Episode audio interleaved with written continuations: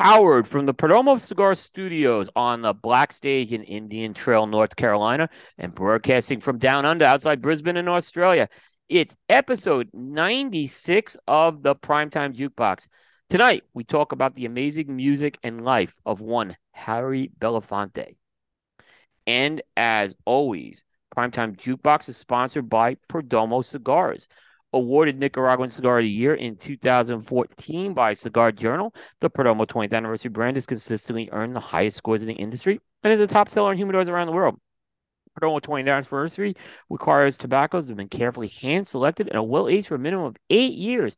The Perdomo 20th anniversary is offered in three distinct wrappers a smooth, creamy Ecuadorian Connecticut, a rich, earthy Cuban seed Nicaraguan sun grown, and a dark, oily Cuban seed Nicaraguan Maduro combining these beautifully bourbon barrel aged wrappers with thick, high priming binder and fillet tobaccos gives each blend a balanced complexity with rays of rich flavors and smooth, elegant aromas. Perdomo Cigars is a family owned and operated company. It's headquartered in Miami, Florida, with manufacturing and agricultural facilities in Esteli, Nicaragua. Perdomo's highly acclaimed cigar brands include the Perdomo Double Aged 12 year vintage, the Perdomo 20th anniversary, Perdomo Reserve 10th anniversary, Perdomo Habano Bourbon Barrel Aged, Perdomo Lot 23, Perdomo Menso 70, many more. For great tasting notes and pairing information, check out the Perdomo website at www.perdomocigars.com. And by JRE Tobacco. The authentic Corojo leaf is one of the most robust and flavorful tobacco leaves out there. During the golden age of Southern Cuba, it was leaf of choice to make some of the world's greatest cigars. Because it's one of the most challenging ones to cultivate, it fell out of favor by the 1990s. In the Jamastran Valley in Honduras, Julio Eiroa took on the challenge of growing Corojo from the original seeds and in 2000, he successfully reintroduced authentic Corojo back to the market. With over 50 years' experience in the tobacco business, from growing and curing tobacco to cigar production, the JRE Tobacco Farm has been able to continue to deliver products to market with authentic Corojo. Now, with JRE Tobacco, Julio and Justo brought their very own brand to market, and each contain the authentic Corojo leaf. Aladino is available in a wide variety of blends, including the latest release, the Aladino Candela. Each represent the golden age of cigars from 1947 to 1961. They're available at your local retailer. Be sure to ask for JRE Tobacco, a legacy that is tasted in every drawer.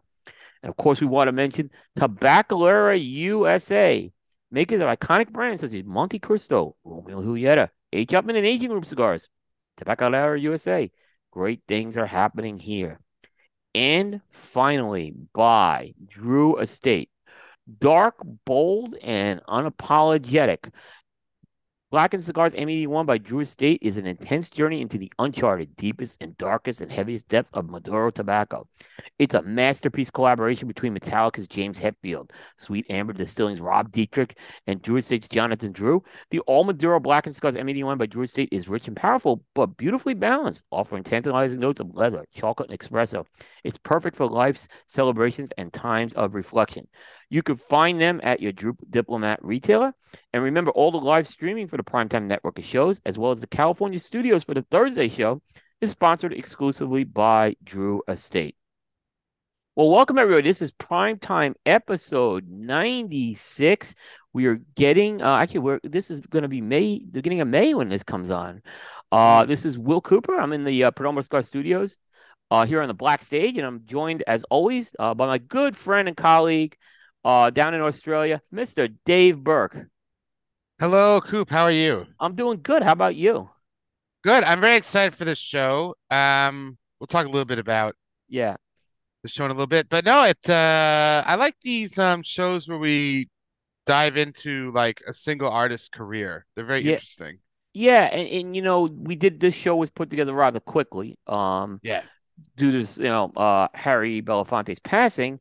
Uh, you came out, you you messaged me like right away, and I and I said, yeah, let's do this. Uh, while you know, obviously, uh, people can kind of remember Harry and and mm. celebrate some of the music. And I think people are going to be surprised with some of the songs. Uh, you, you're probably going to get a different appreciation for Harry Belafonte, um, mm. coming out of this show for sure. Oh, definitely. And uh, this is why I like doing the show on artists so much. You get to see their whole yeah career yeah. and and and Harry as well. I mean, it's not just his musical career, but like his life in general. You know, it's, it, it's an it's crazy. an amazing life. He lived a very. I mean, he lived mm. to ninety six, right? Yeah.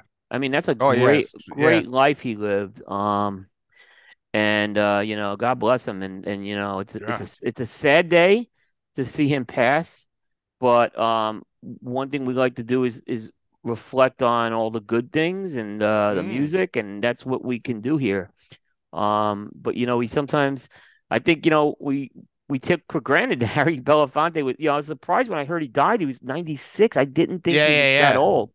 But you know, when you go back into his career, and we're going to get into it, he goes back. He goes back 70 years his career. So Long way, yeah. yeah. So um, so yeah, I'm excited about that. Um, to do that Mm. for sure. Um, but uh, it's been an interesting week here in North Carolina. Uh, we had the Mm. Noah's Ark uh come through here like rains. Right. Four days of rain, Dave. It didn't stop. Okay. Wow. So I had this table. I'll just tell this quick story. I had this table that I went and cleaned and, and put in my backyard, right? And Mm. I said, let me just let uh, you know, kind of let it air out for a bit. And about an hour later, the rains came and they didn't stop for Oh four no. days. So that thing was like soaked. And now I'm Oh like, no. it was so wet and, and there's, there's some pores in it because there's some Oh no. So I was worried about mold forming since it's still outside now in the sun because I don't want any mold coming in on this thing. So it was a it was an Oh, interesting week for sure. oh no. So is that like uh I mean I, I mean obviously I don't live there, I live here. Is that like uh un is that like unseasonable? Is that like surprising? Does it usually not rain that much or Not in April. I mean, when we get these types of rains, it's when we get remnants of tropical storms and hurricanes. That will usually Ooh. produce that type of rain and for constant. But even when we get those like hurricane rains, they come in bands. So there's breaks of that. Um, this was just a downpour for like four days. As all, I mean, it was Oof. it had a I never saw a downpour in my life like that. And there was some heavy downpours on top of this. So I'm curious to see what happens. We have a lot of creeks in Charlotte. So I'm kind of wondering what will happen with some of these creeks uh over the next few days. So we'll see. Right. Yeah, but we're we're not we're not rivers, but we have creeks, and those creeks. I've been down here when the creeks have overflowed, and it it, it could get ugly. I'm not in a flood zone, luckily, so I'm I'm in a good shape here. There's no creeks by me, so uh, I have good I have good drainage at my house and everything. So, Oh, that's good. but yeah, so that was uh yeah, and it was um yeah, so but it's clearing out, which is good. Well, I'm happy about that. Man. Oh yeah, no rain here. Oh, I mean there's rain, but not like that lately. It gets a bit dry in the winter here. Um, summer is when it's like, well, there's like areas in Australia that's like a wet and a dry. Yeah, So during during the dry, it's fine. During the wet, like you can't even get to like certain towns. Like they're just totally cut off. yeah, no, it's true, and uh, I know what you're saying. You know, when Nicaragua gets this. Mm, So when you get to Nicaragua around this time of the year, they get into their rainy season, and that's how it rains every day, and it's long and heavy downpours. Uh, which is why there's like a lot of the, the cigar travel starts to taper off from like May to like early November because mm. it's uh, you can't you really can't go out to the fields or anything like that, and um, so this is not the type of year that this is not the time of the year they're growing a lot of crops because of that. Right. Yeah, I, Oh, I don't know if I don't know if you saw um one piece of news. I didn't have it on Cigar Coop, but um it was reported from Jeff Borysiewicz of Corona Cigar. He had a hailstorm come through the, the farm and lost his whole crop.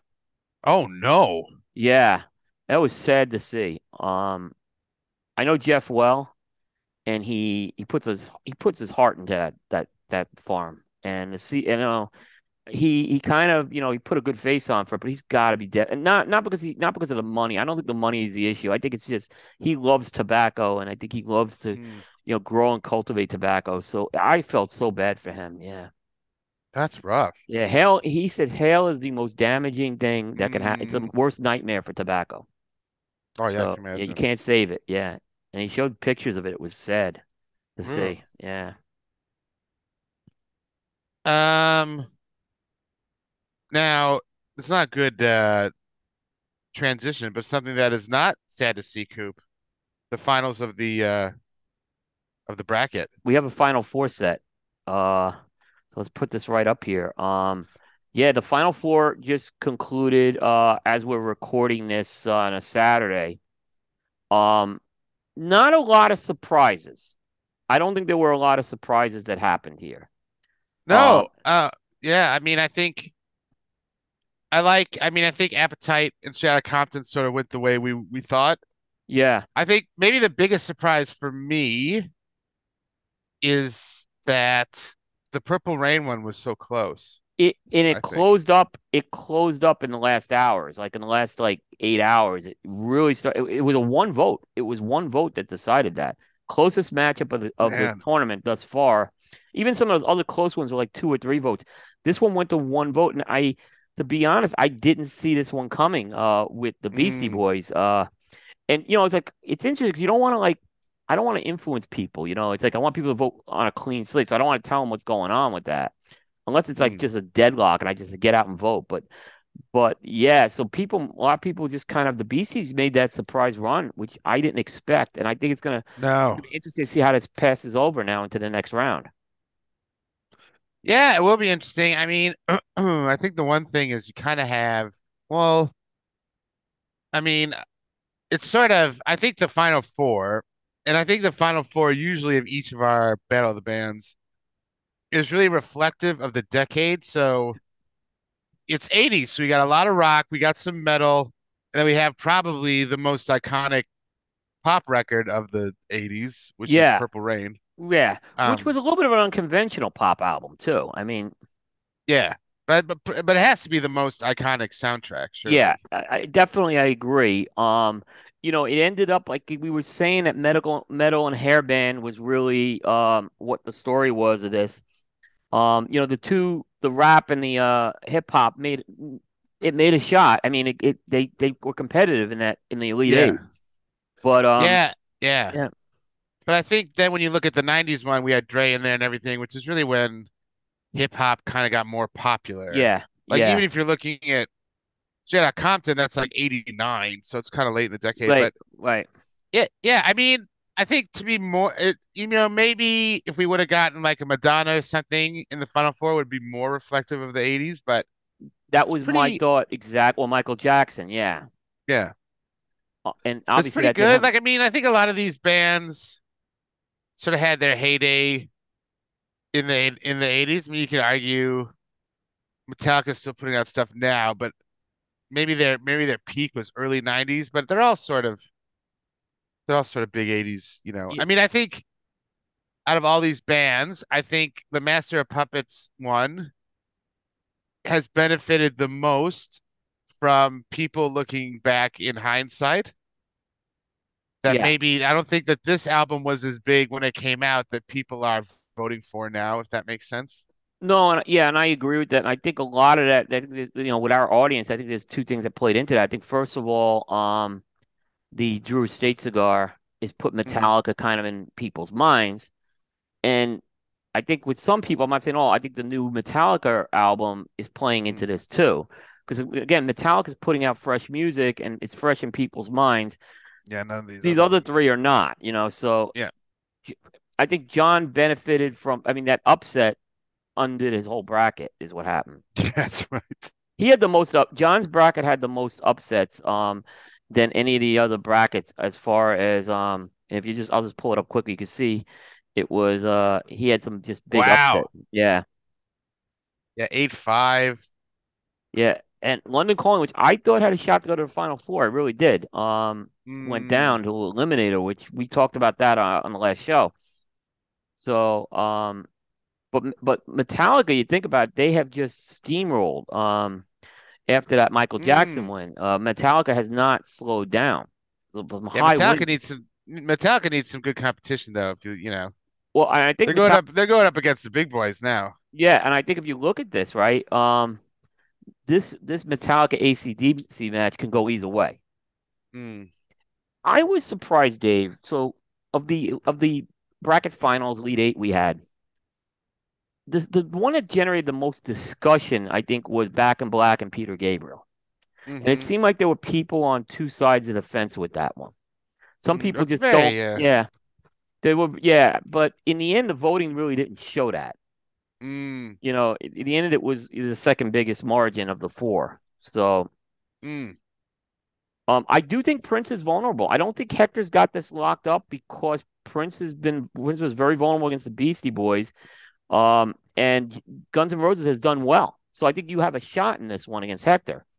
Yeah, I these are gonna be mean, four close, two close matchups are gonna be. Yeah, yeah. I mean, I mean, mine pretty much went to chalk. Mine was pretty much straight you had no ups. You had no upsets. Yours was completely Yeah. chalk. You had ev so no uh lower seeds won in yours. No. Um, but yeah, I mean, and I thought it was going to come down to these two, and that's pretty close. I think we're sort of neck and neck the whole time. Yeah. Um, yeah, it's going to be interesting. Yeah, I don't know about Purple Rain now. Again, uh, y- y- they sh- Purple Rain showed some vulnerabilities against the Beastie Boys, but now it's going to be a different vote. I think it's a different voter. I don't think a Beastie Boys voter is automatically. I think some of those Beastie Mm, Boys voters may convert back to Purple Rain. Is what you'll see. I think folks will maybe, maybe I don't think they'll because I don't think they were ever going to be Guns N' Roses ones either. no, I think Matt from uh, How About That Cigar needs to uh, rally the uh, the votes behind Purple Rain. He needs to like He could, he, mobilize. yeah, yeah. It's um, yeah. I think it's going to be a very like I said. I think e any of these four can win it right now. Yeah. I, I really do. I think it's a, it's much more comp like last year. It wasn't quite. We had. I think everyone kind of figured it was going to be Pearl Jam and um Nirvana from the beginning. Mm, Um, but John, I think the wild card, Metallica was a complete wild card, and and he, I kind of understand his rationale for putting Master Puppets at eight seed. I I do understand. I don't. I'm not criticizing him on that. yeah. Um, but his his his bracket was stacked to begin with, so you know, I mean, I, yeah, he's the biggest surprise. Like we kind of figured the other three would be in there. yeah, But yeah, the because yeah, they're all our number one seeds, aren't they? Because is that except your yeah, number except one? yeah, they're all number ones except for Metal Master Puppets, which beat the number one. So Yeah, well, yeah, that's true. yeah, yeah. Oh, So I'll, I'm uh, yeah, I, I don't know who's gonna win it, to be honest. yep. Yeah, and if you're listening to this now, the broadcast, uh, the the Master Puppets and Back in Black matchup will be uh taking it's already taking place. So the voting has already started on that. And then uh, later in the week we'll do the second one, and then the following week will be the finals. So we didn't get to do a final four Mm. this show this year, unfortunately. Um, I was thinking about that today. Uh, but I'm sure we'll do when we do the wrap up of who wins. I'm sure we'll cover the whole tournament. So Yeah, we'll, it's just the we'll way that the timing and stuff it was sort of tough. uh It was tough timing. Yeah, it was both our schedules were a little crazy. Um, so and then we have to try to get Hector and John different time zones, you know.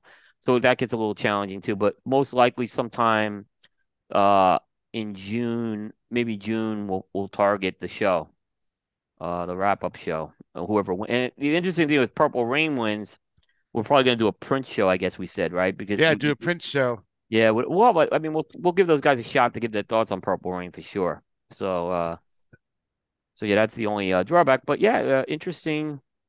Like I said, it's interesting. I think it, it it reflected the decade, and I think it reflected the uh, like Hector kept talking about the taste of um the people who are, you know, we have a lot of cigar people that Mm. that do this. So, you know, from that perspective, I think Hector's right on that.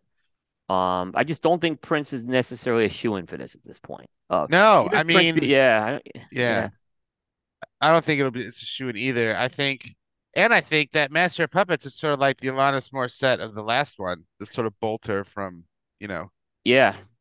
and Prince. Yeah, but there's no Runaway. There's no uh Nevermind in this one. No, there's no Nevermind in this one. I don't, like I said, I don't think AC/DC necessarily has um the like this. And again, it, that's a 43 year old album we're talking about.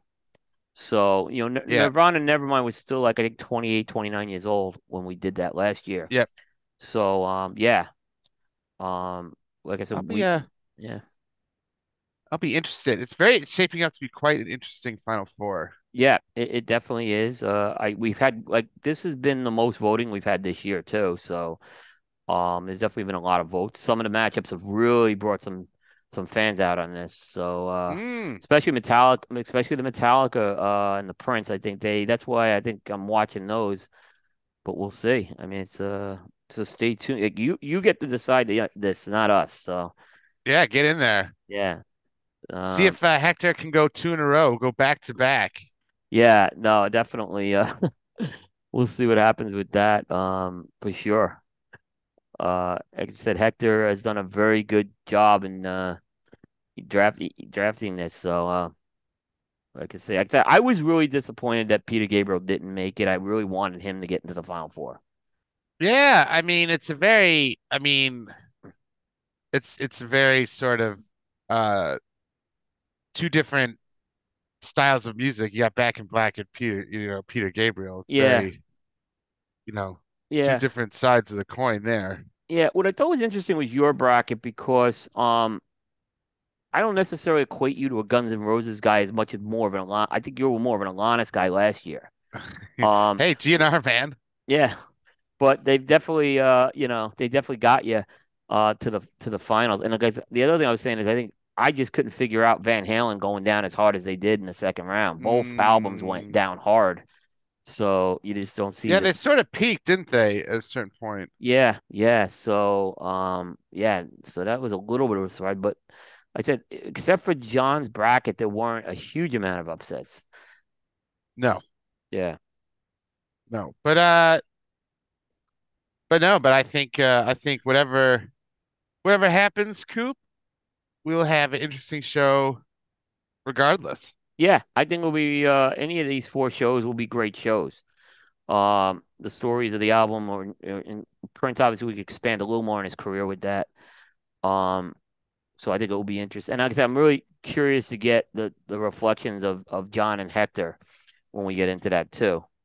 Mm, Yeah. So there we go. That is the uh, Battle of the Bands for 2023. Um, and it just comes along fast every year. It's hard to believe how uh yeah. how we're already, you know, I think we'll have to start thinking about what we're going to do next year pretty soon. So, Yeah, probably. yep, yep. Uh, uh, but you got So some I got. I got Yeah, yeah, you got I some got some more yeah. music news here, Yeah. Coop. Yeah. So so we talked about uh what we um about the brackets, so that is all sorted. Yep. Uh right now we got Harry Belafonte, which we'll talk about his passing, but also Coop, we have in music news, Dolly Parton is putting out a children's book. Yeah. Yes. So she's got a book coming out, and that is um Billy the Kid Makes It Big, which is about yeah, I didn't hear about about that. uh her, well, not her, but her manager's French bulldog becoming a country music star. Wow. It's about standing up for yourself, Coop, Yeah. doing your thing. Th- Uh, yeah.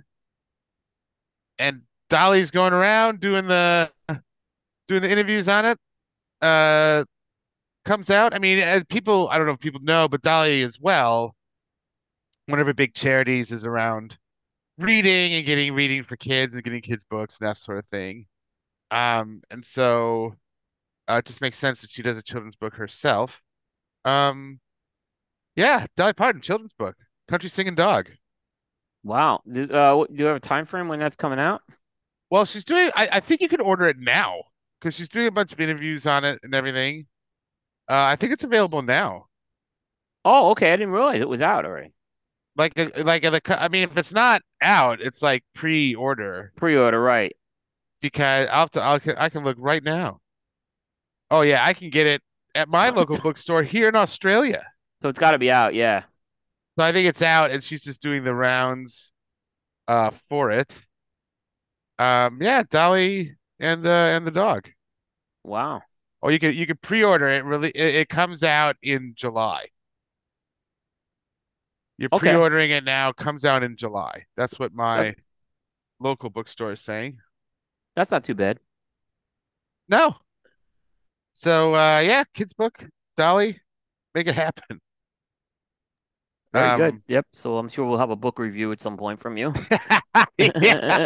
I guess uh, I wanted uh, I was reading the she did an interview for it on NPR, and she was saying her manager's dog came into the studio, and she said she said uh, that she she's the she's the dog's uh, godmother because she just loves the dog so much, and so now she's I uh, I I mean I could see her, I could see her being a big animal lover. Yeah. Uh, so there you go. Get some, listen to some Dolly, pick up the uh children's book. Check it out. You got cigar news. You got a, you got a, is this the humidor that looks like a lunar lander or whatever? Yeah, and actually, we we actually had Omar De Frias, who uh, we're talking about Fratello cigars, uh, the Lunar. Um, we actually had him on the show the other night. Um, and uh, he, he and it was kind of a last minute thing because we had a cancellation, and um, he uh showed off this new um he showed up this new cigar called the Fratello Lunar. Uh, I'm gonna pull up the picture. Dave, I think this is one of the coolest projects this year. Um that I've seen, and that's why I was like, uh, because you know we are we are sending a lunar lander on here, um, and he actually designed the packaging. You know, Omar worked for NASA, by the way, and uh, he uh, he knows the guy. Like this is a private company that did this, um, and he knows the guy who's founded the company, and he was able to uh, work with them to kind of come up with these cigars. And there's three cigars. There's a Cameroon and a Connecticut, and they're in the smaller ones. And then this big one, which is actually like a full scale humidor, that's gonna be a Dominican Puro. All of them coming out of La Aurora. Um, I mean, this really looked like some spectacular packaging when um, and Omar said that he is going to have the Fratello logo on the um the in the lunar lander. I don't think it's going to be on the side of it, but I think it'll be inside it or something. Where so his All logo is going to go to the moon. So he's like really excited about this. Um, I just think it's a. I also think this is a really cool type of collaboration. You know, uh, he he is the NASA guy, so to do a, a Hmm. cigar. Uh, you know, he did some stuff like with the space shuttle and all, but this was like he really worked with people who are building this stuff, which is really uh which is really cool. Um, so these cigars should be out in time for the landing, uh, which is scheduled for June. Hmm. Um, I'm It's a I'm cool gonna looking uh yeah, it really yeah, I I may I may splurge and try to get one of these. Um, I think that big one's gonna be tough to get, but the smaller ones, they, Yeah. I think they look really cool. And I'm, I'm you know he's got a Cameroon cigar, which he's never done a Cameroon before. Hmm. So, um, good job by him. Uh, and he he shared if if you watch especially um that's the uh Primetime 265 with Omar, he he's got a lot of knowledge about the space program, obviously working there. Um, Oh yeah. he really was dropping some knowledge on on on uh you know he worked on the financial end of things, but that played a lot into the what they did or did not do. And it's like he was dealing with like the budgets that he was dealing with are like like the, some of the numbers would be five percent. At one time, they were five percent of the uh, budget for the U.S. economy Oh wow. when we were in our heyday, and they had to cut. Obviously, they had to cut it back since then. But these are big numbers he's looking at here. Yeah, bigger than some companies. You know, he was dealing Oh yeah. Yeah. So, um, but yeah, I think it's a cool project. I think it's good for the Oh, cigar cool. industry. Yeah, I think it's good for the cigar industry, and uh, it's kind of something a little different. And I'm kind of looking forward to it for sure.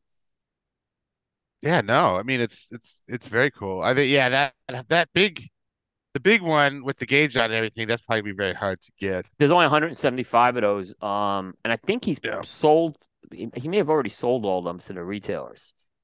Mm.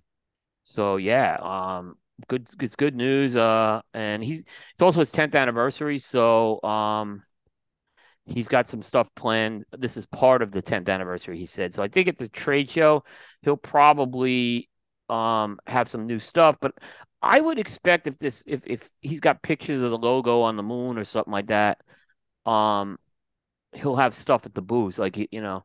Mm. And and the last thing I'll say, Dave, this is the other thing that he dropped knowledge on. So we're going to the moon. It's not a manned mission yet, but he thinks it will happen before the end of the decade. But Right. he said this is what's interesting, and this is what I didn't realize. They're going to the South Pole of the moon this time. So they're going to a completely Oh, different location that they haven't been to before. They haven't been to the. South Pole, yeah. So so I thought that was interesting as well. Wow. Just Yeah. dropping some space knowledge. Yeah, he was really uh he's a good guy. Um he was good. He was a lot of fun the other night. He's the tallest man I think I've ever seen. Yeah, he is uh he's like six eight. Um I remember there was a picture of him with Phil Zanghi of Debonaire. And Phil's like one of the shortest guys in the cigar industry. And it's like I said I remember I made a comment, I said, uh, looks like you two guys are balancing your sense of proportion here. So Wow. That would be crazy. yeah, yeah. So uh so no, it's all it's all good stuff with that, um, for sure. So uh exciting stuff for the cigar industry.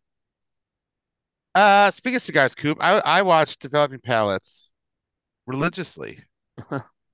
Watch it all the time. By the way, Seth needs a sponsor. What's going on there? Like they all got sponsors except for Seth. He just sits there in his in his in his room. I'm sure they're working on it. Everybody else has a backdrop. It I looked like mean, he, so, you know, he did the show with Aaron on, on the Bear rather on Sunday night. We talked about that, and it looked like he was in a closet. yeah, he needs to I don't know. I saw clothes hanging and stuff, was- but it, but it, I think it was his garage. But there were clothes and stuff. It was weird. Seth needs a backdrop, man. Yeah, That's what yeah, he needs. yeah. Um, But the boys were at it again this week. Well, so I watched the one on the Las Provincias, like the new one. I can't remember the exact. It was like the purple footband one. It was the uh, CMW. Yes. That's the fourth one. And like uh John and Seth were raving about it. June seemed a bit like not totally impressed, and like A- Aaron was not impressed at all. No, no, he was not. Hector's words to me were, "We got a split decision from developing palates." He saw that. Yeah. Well, they just I think Seth and John each gave it like in the sevens, Seth gave it a 7.27 and John gave it a 7.52. which is Aaron- crazy. Yeah, Aaron gave it a 6 1 and June was 5.75. And June hates actually AJ cigars, so I think that plays a lot into it. Not that he's biased, I think he gives every shot a, a cigar a fair shot, but he that is not his Yeah. profile. Um, so uh, he uh, he basically his comments were it basically tastes like the AJ style of earthiness. This is a Yeah. pass for me. Um, but he did say he'd rather smoke the other Las Provincias. But John and Seth just loved it. Yeah. From what they were saying, like I gotta I gotta track this cigar down, Coop. Um. Yeah. Sounds uh, right my wheelhouse. Yeah. Um. I I actually only have like one one of them. Right. I gotta get some more of those. So. Um. So yeah. So sure. Um. For sure. It's. Uh. I haven't smoked it yet. So. Oh. Well, and hey, it just was like it was very like divisive. Yep. Um, so I, I gotta and John and usually I have to say John and Seth's profile is kind of like mine. So you so there's been times where I've watched reviews on there that they've done where they'll do boxes of 10, like the Yeah. cigar. So I can only really if I buy a box, it has to be of 10 because I can't afford anything other than that, Right. uh, with taxes and that. Uh, and I've bought it just based on their review, and they have not let me down. No, it's They true. have not let me down. Yeah. so- Seth, Seth's usually I think we're about eighty percent aligned. Mhm. Uh, with Seth. Uh, and then the twenty percent we're, we're we're far apart on is what I'll say. Uh, and that's I'm, the same uh, with Bear. I have the same experience yeah. with Bear. Bear and I eighty percent, and then that twenty Right. percent we're far apart on.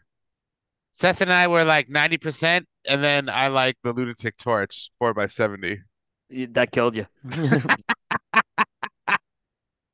Oh, that that uh, you know, we were doing Bear and I did a show um that I think I mentioned it was inspired by the uh, beginning of the end and the uh, three in a row, and we did sophomore releases um where companies either did good or bad, and Bear had Bear just kind of leveled Aganorsa Leaf in that one as well. Just say, Yeah. yeah, he uh. Woo. Yeah, he was he what he leveled in particular was the Guardian of the Farm Night Watch, and he wasn't wrong on that Right. because the original Guardian Farm is is one of the epic cigars that um that was the cigar they did with Warped. Uh, Yeah. but then they did Maduro, uh, the Night Watch, and I What was agree. that It, the it, night watch? it was terrible. It was Hmm. such a I like the. Guardian of the Farm. Yeah, the, I mean the Guardian Farm is a great line. Uh, I mean it got top ten ratings on on a lot of sites. My site, aficionado, it. I love the Guardian Farm. Kind of gets forgotten about, but but you figure Night Watch would be. I'm not saying would be as good, but that was a disaster. That cigar. Hmm. That was a disaster for so. uh So yeah, that was a little inspiration we had from from the shows we did. You know, kind of coming up with that. I like that idea of good and bad sophomore releases. I'm writing that down. Yeah, yeah. For cigars or music. music. Yeah, Well, we should. Do, I was gonna say we should do a sophomore one, um, which would be very interesting, like second album, like what what it would be. Uh, because I think Mm, it would be very different than what we did with three in a row. Because three in a row was like, you know, we're talking about being at a level. yeah, Um, and then we do boom or bust. Like, did someone have a great sophomore release album, or yeah. Or disaster on? it's it's very interesting. Yeah. So it's not Mm. follow up. It's the first two we look at. Uh, Yeah, yeah, yeah, yeah, yeah. So, um, and we we went when we did the show. We we kind of took some liberties. We said company, brand, or line. But I think with yeah. music, it makes more sense to do album because singles, it's hard to tell when they're released sometimes. Mm. Yeah. Yeah, you'd have to do album. Yep. Hmm. Very interesting. Yep. Hmm. I like that. Uh, what are you smoking, Cooper?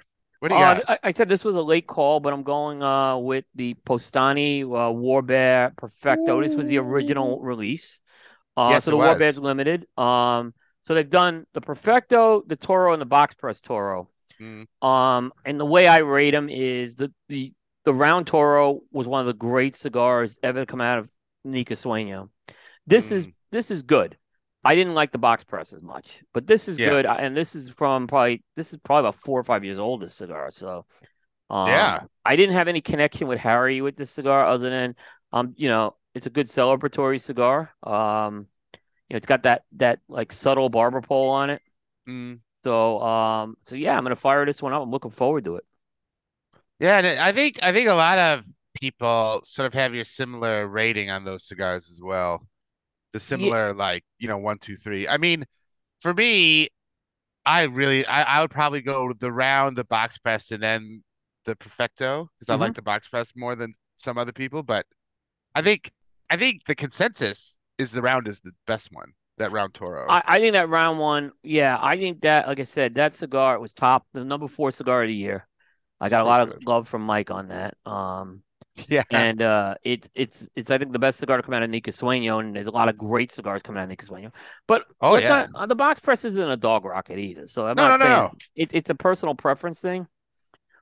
No, Um, I mean you're yeah, yeah, I mean that they're all amazing cigars. It's just sort of like if you had to rank them, how you like right. them. If you had to rank, yeah, and I think that's the fun of of when you do something like like the way Mike's doing it with uh, these War Bears is you could compare and contrast them.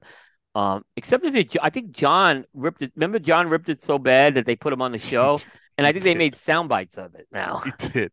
I mean, it's like rating the first four Zeppelin albums. Some people say four is the best. I say it's two, Yeah, I mean it's but they're all amazing. they're all amazing. Yeah, this is not a case where uh it was. It's the, I don't think the box press was beginning of the end by So any good. means. That So that that blend in the barber plot's so good. Yeah, yeah. Um, I got a cigar. There's no connection other than I haven't really featured a lot of his cigars on the show. I don't know if I featured this one or not, but it's the Olmec Maduro in the Corona. Good cigar. Really, I'm really It curious to is a what. Yeah, you you, great you cigar. Yeah, yeah. I had a couple pre-show just to sort of see what they're like. And and I don't know if it's the size or not. I haven't really had other sizes in this blend, but it's this really kind of dark, sweet with a bit of like citrus in it. It's so good. Yeah. It's very good. You know, the Olmec has been a, a big hit for him. Oh, And hey, um yeah. and you know, they have the two, they have the Maduro and the Claro. And it's Mm, kind of like the debate with that is very similar to like a Padron debate. mm, Um, which by the way, this is, you know, I don't think I'm out of school comparing this to a Padron. It's a very good cigar he's got, right? mm, Um, but I there's it seemed like there was a slight like slight edge for the Maduro. Um, mm, Stogie Santa and I, Stogie Santa is big on the Claro. Mm-hmm. Yeah, so he, but this Claro is really good too. The Claro is going to give you a very different spin on it. Yeah, I really like the Maduro. I think I had the Claro a while ago. It- It's, This but Maduro's said, pretty yeah. I, I'm not, I'm, I'm, I'm, I'm a little more on the Claro, but the Maduro is very good. I just bought some, uh, I just bought, ordered some actually. Um, so I don't have them yet. Yeah, because I Great had band one. as well. Great cigar. Yeah, I had to order some some Maduros. So, but I smoked a Mm, Maduro when Nick was on the show earlier this year. So, I, okay. yeah, so I've smoked it, but I haven't reviewed these yet. They're uh, they're coming up. They'll probably come up in June or July for review. I mean, nice box press. Nice I cigar. I don't like the bands. I'll be completely honest. I I, I Oh, I don't. love the band. You don't like it? Is it the color scheme or? I think the color scheme is what's wrong. I think if the Mm, I, the problem is, I don't know if you can embellish those bands and then get the same effect of like an of an ancient civilization. mm, Um, I don't hate the bands, is what I'm saying. But you know, there's mm, there's bands I really like of Nick's. Um, you know, you go into uh mm. Tabernacles and uh That's cool band. Wise Men. Yeah, they're really some so um I, I almost think like I said the band is a little like I said these cigars are premium cigars he's got in his line. They're more some of his more expensive stuff. Mm, Um and I just don't know how the band's going to translate very well to if you're trying to mm. get into that space. I can see that. I like the art on it. uh, if you Art's look at nice. it, the art's really good. But if you kind of look at it, and uh, it, I could see some people saying it looks cheap. I mean, that's the, and I think the I think the color is the problem with it. Mm, I think the I color is a real problem with that. Yeah, I like it. Look at that. yeah, Ooh, look at that art. Love it. Um, Harry Belafonte. All right. Now, the reason I messaged Coop when this happened is not, I mean, usually we might do occasionally a show on an artist who passes away, like if it's, you know, a uh artist of like great importance to one of us or like, you know, like a big time artist or something. Uh, but I just think with Harry Belafonte, well, not just his his musical career, but like his life and everything is so interesting that it just needs a bit more than the in memoriam show. It it, just you it- need and it's it's so 70, 70 year career. You know, I'd say he was doing 40 of that actively. Yeah, Yeah. Oh yeah. I mean, and we'll talk about it. He's best known for two albums, really. yeah, Um, but uh his work is like extensive. Uh and his impact both, you know, not just in music but in society as well. Uh I'm just gonna give a bit of history and then Coop can fill in the yep. the um blanks with what he found as well. So I guess what a lot of people don't know is he's actually born in New York in the 20s, like 27, I That think was was something I learned too. I did not know that. He was born now where where uh it gets switched up, and so he's born in New York, and then I think his father left him, I believe. Um, and I think that the, the his mom was from uh Jamaica, so she takes everybody to Jamaica. So he's born in New York, goes to Jamaica, lives in Jamaica, I think, for almost like I mean till like the 40s, I Yeah, believe. Um, and that's where he's sort of connecting with the calypso on the street because in Jamaica at the time it was a lot of like calypso and dancehall music mainly. yep, And so he was sort of connecting with that. He found it hard to connect with this education system because it's like all British and he's like, what's going on? Um, and eventually he would then go back to the US in the 40s. And there, back in the US, he sort of experiences injustice with all the Jim Crow laws uh, and stuff like that. So then he gets involved, not just with music, but he gets involved in sort of the activist side of things and marches with Martin Luther King. Like he's done marches with Martin Luther King. yep. He's worked with W.E.B. Du Bois. He's met with presidents from Kennedy to Obama. I mean, he was even marching against human rights, uh, anti-war and injustice in like the 2000s. So he's been has a long sort of history with social activism, which I think a lot of people don't know. Yeah, and he was very, I mean, he was very much against apartheid. I mean, very Yes. active. He got in later in his career, he really got active with that. So yeah, Yeah, and we'll and we'll see. And he's done records with like Miriam Makeba and other African yep, uh, artists. Um, yeah, I mean he's he's had his so while he's making this music in the background, there's all this social activism, and it's a and it's a lot of like he's very he's varied. I mean, there's a lot going on. Like some kid people my age may remember seeing him as a kid on the Muppet Show. He was on that, but yep, also like he did tons of theater. He did film. Um, he did all these different sort of live performance. He's done a lot of different musical genres. Uh, his career is very complex and there's a lot going on. I think a lot more than people realize. Yep. So, so yeah. So I mean, that was just like a brief sort of overview of uh, of Harry. Um, and yeah, I mean, he like I said, he was still active in in uh, activism and stuff until like recently. So he's been he's been all over the place. No, Um, and then yep. so that's sort of that's sort of my basic sort of quick overview. What what are some things that you want to add, uh, Coop? Yeah, I have a bunch of things. So, um, you know, first, I'm not sure how many people really know him beyond the Ba- Banana Boat song. I'm going to be Mm, honest with you. I think everyone knows the Banana Boat song. I'm going to talk, I am going to talk about the Banana Boat song. I was debating whether I was going to do it or not, but I am going to do it. Um, but this is a guy, you know how he started off? He started off as a traditional folk artist. Mm, And what I mean, if you go to his first album and the first track, it's called Mark Twain. I didn't mhm, include it on the because I had a tr- I said I had trouble getting this eight, but it's a spoken folk track he does. It's a spoken track he does. This, that's the first. If you listen to the, if you want to start listening to the first record, uh, first and the first song on there, it's Mark Twain. So he he very much did that. Um, but he's also considered his strength really. He came in um with calypso. Um, mm, that's what, yeah, and Calypso actually is um that actually came from Trinidad and Tobago, although it did push up into Jamaica. Um, and it's kind of this Calypso is a really interesting genre of music.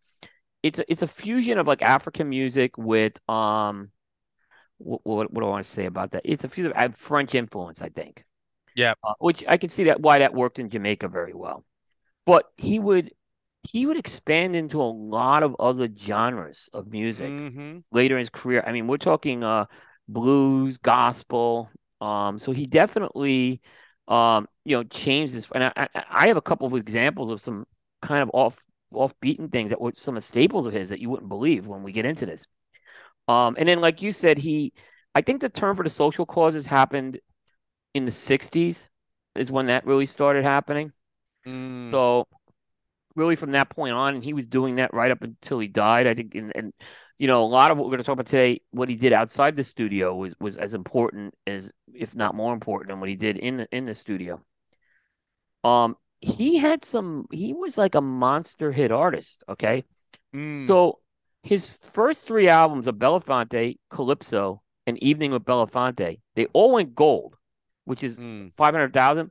We're talking 1954s, mid 1950s here. Okay mm, you know, the music industry hadn't exploded quite yet. So that's big. Both those albums, two of those albums, Belafonte Calypso were number one, and Evening with Belafonte was number two. hmm mm, So, I mean, again, we're talking, this is a guy who's like the first, this is before Elvis, and then music just exploded and radio exploded. So it was, it was different. So he was a superstar. This guy was a superstar very early on. You want to talk about three in a row? there's three in a row right there. Like, we didn't yeah, even yeah. have that he, the other thing that I think is really interesting is he is the he is a Grand Slam award winner. He has won a Grammy, several mm-hmm. Grammys. He's won an Emmy. He's won a Tony, and he did win an Oscar. Although the Oscar was a Lifetime Achievement Award for for his Yeah. humanitarian efforts, but Hey, nonetheless, he's got an Oscar. He's got a, he's got all four of those Yeah. statues were were on his mantle. That, uh, that's a huge. Obviously, he had multiple Grammys, but uh, the only I think the only there's only a couple of other artists. That, I know Rita Moreno's done it. Mm, Um, I don't. I think there's one other who did it, right? So, but Rita Moreno, yeah. I mean, that is almost that's very elite. You're talking about to, to win all four of those awards in your career. So we're oh, talking about a guy who's like very well known, and you kind of mentioned it was he, he was a musician, yes, but he was an all around entertainer, and uh, you know, and you combine that like it all all these awards encompass music, his his work uh in theater and and and and TV, and of course humanitarian efforts uh in movies. So I mean, it, it was you know that's a that's a big thing for him. So as I was, this is something I learned as I was doing the research for this. So you know, this is I think he was really the the first big music star post World War. You can argue. Mm, I think that, I mean, for me, what is interesting is I I think people think all of his albums were like the Calypso album, Right, you and they know? weren't, and they weren't. No, I mean, very few and really, like he keeps coming back to it over time, that sound, and I'll talk a little bit about that.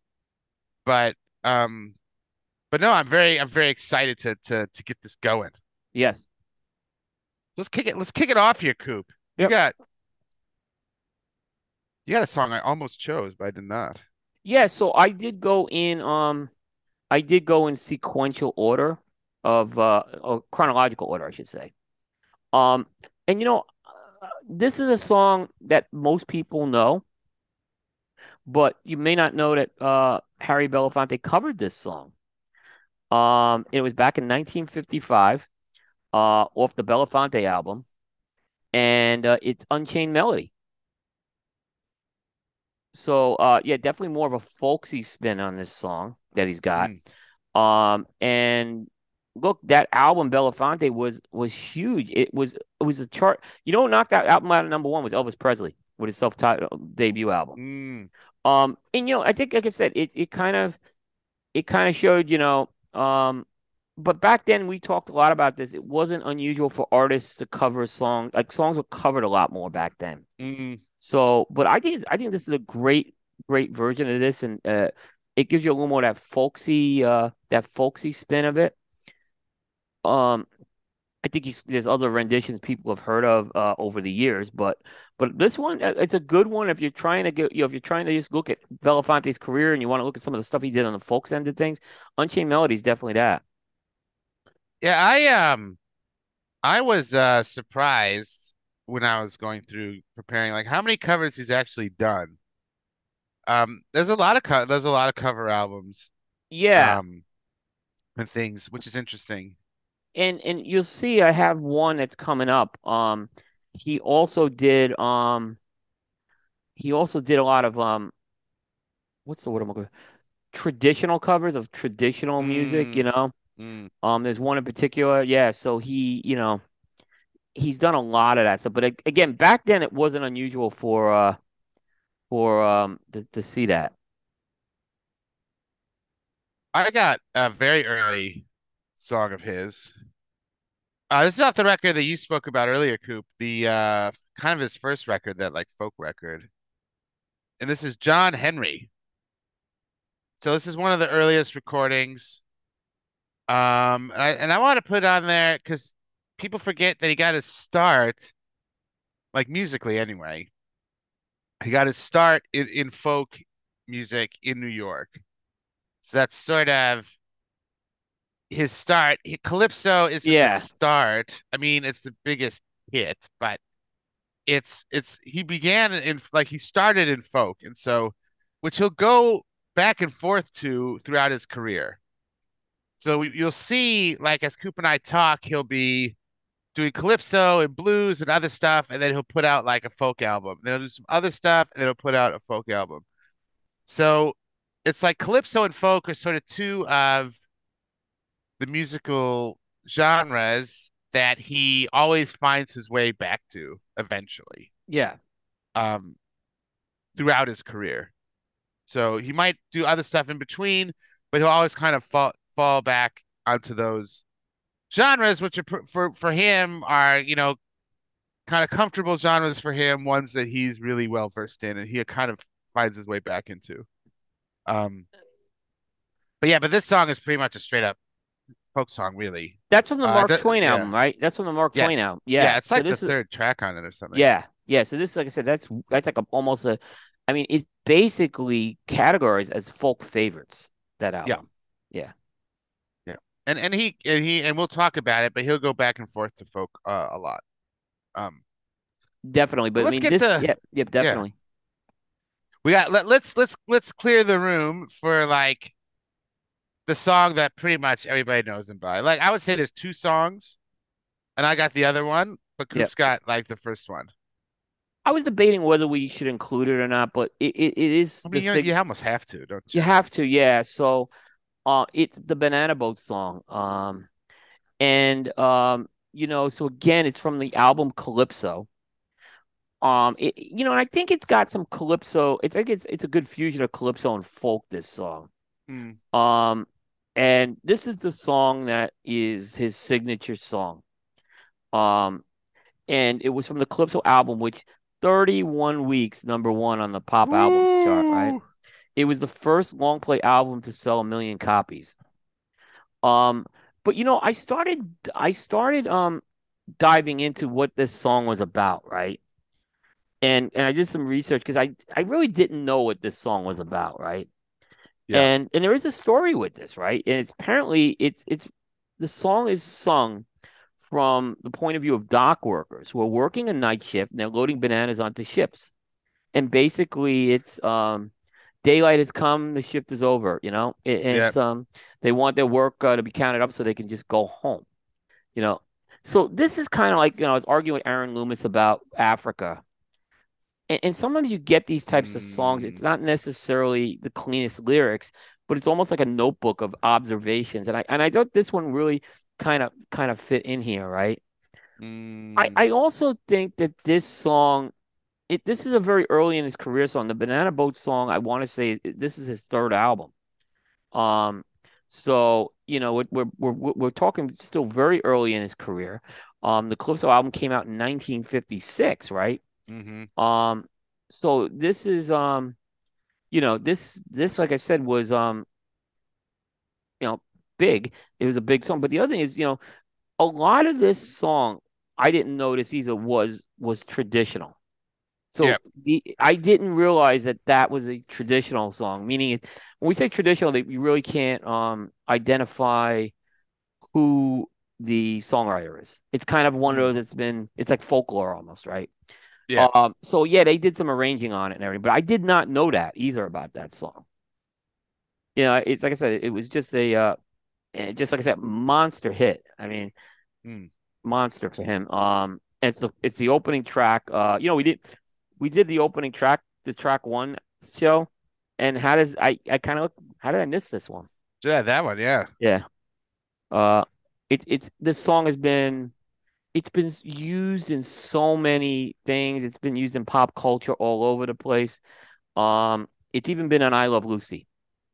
There's an episode where this, Yeah. yeah, and I Love Lucy. Right around the time this was released, it was this was red hot. So uh, I Love Lucy was on. It was red hot. So, um, amazing. It's an amazing. Um, like I said amazing. So I wouldn't categorize it as full blown calypso though. This song, it's got calypso overtones in it, is what I would say. Mm.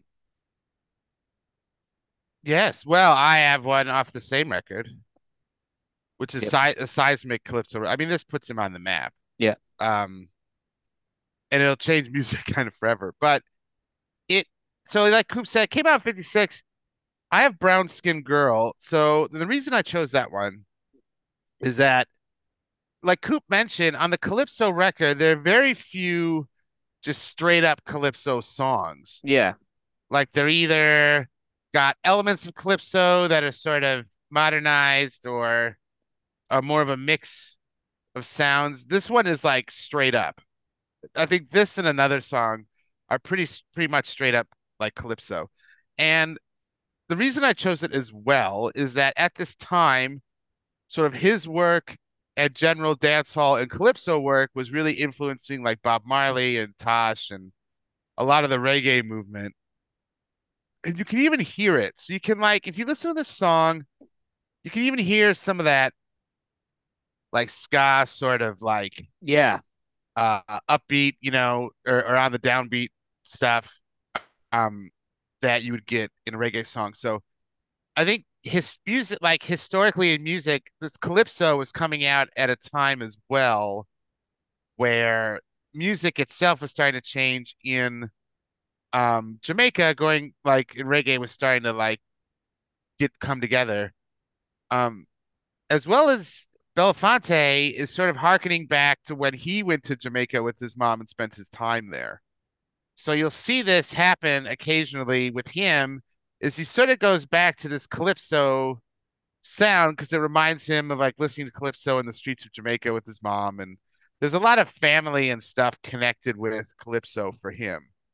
Um, so he'll make a we'll we'll talk about it later, but he'll he'll go back and make another calypso record that you know sells extremely well, and uh, and yeah, and this connection to sort of home and Jamaica and thinking back to you know listening to music in the street and stuff like that. It's all sort of in in this record. Yeah. No, I I agree with you on that one too. Um, totally agree. Totally agree on that one. Um, I said I would say that you know that was one of the monster songs uh off that, that Mm, Calypso album. Um, but sure. You know, um, it's actually it's a short track, Brown Skin Girl, but it's a good one. Yeah.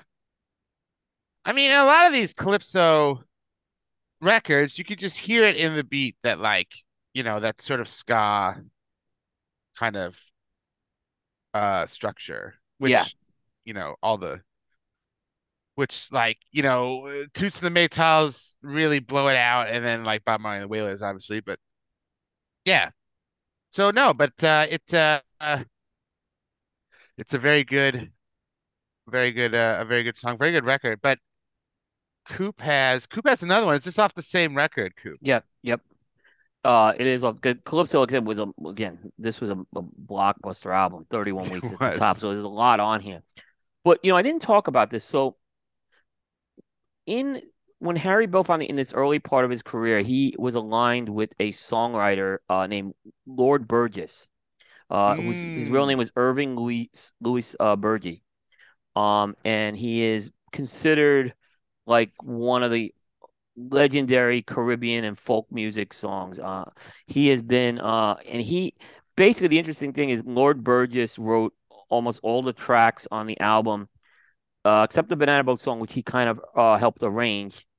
Uh, Brown Skin Girl was not uh, was not written by Burgess, and neither was Man Smart, the last one.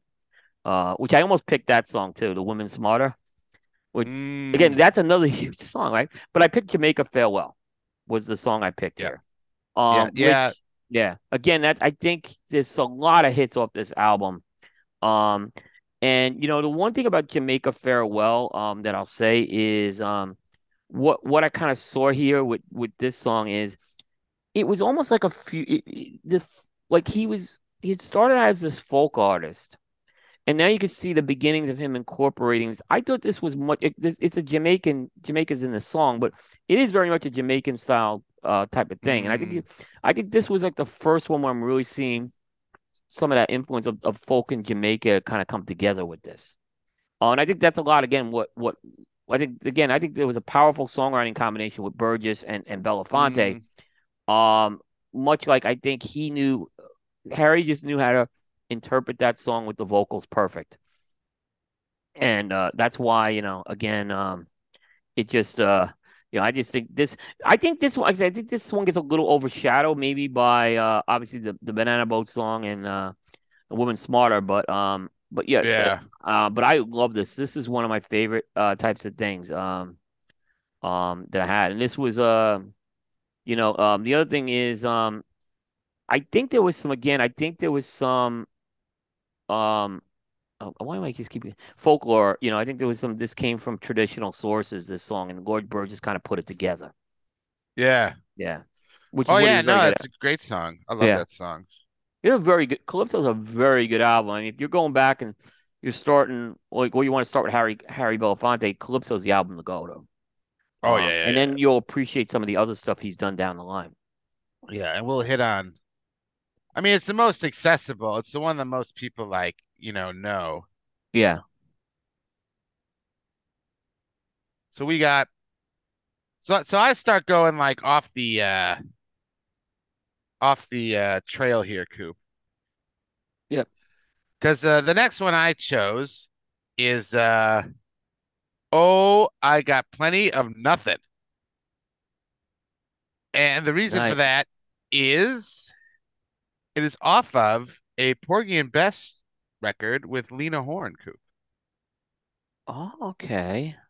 I, that is So where where it landed. That's why I was wondering where it landed. Yeah, so this is I mean, I think I'm jumping all around the like chronology, that's fine. but uh but there's a couple things it harkens back to like his time in theater and shows and live music and stuff, and also with Lena Horne. So Harry does a number of records with uh women artists, like duets, stuff like that. Uh, and this is a duet, this song. This is why I chose it. There's a lot of songs on this record that like just Harry sings or just Lena sings, and so this is I think this is more the duet one. Um, very Yeah. jazzy as well. A very Um, and something that, that he started getting into is again when he started expanding his uh, mm. what he was doing. Yeah. Yeah, so it shows another.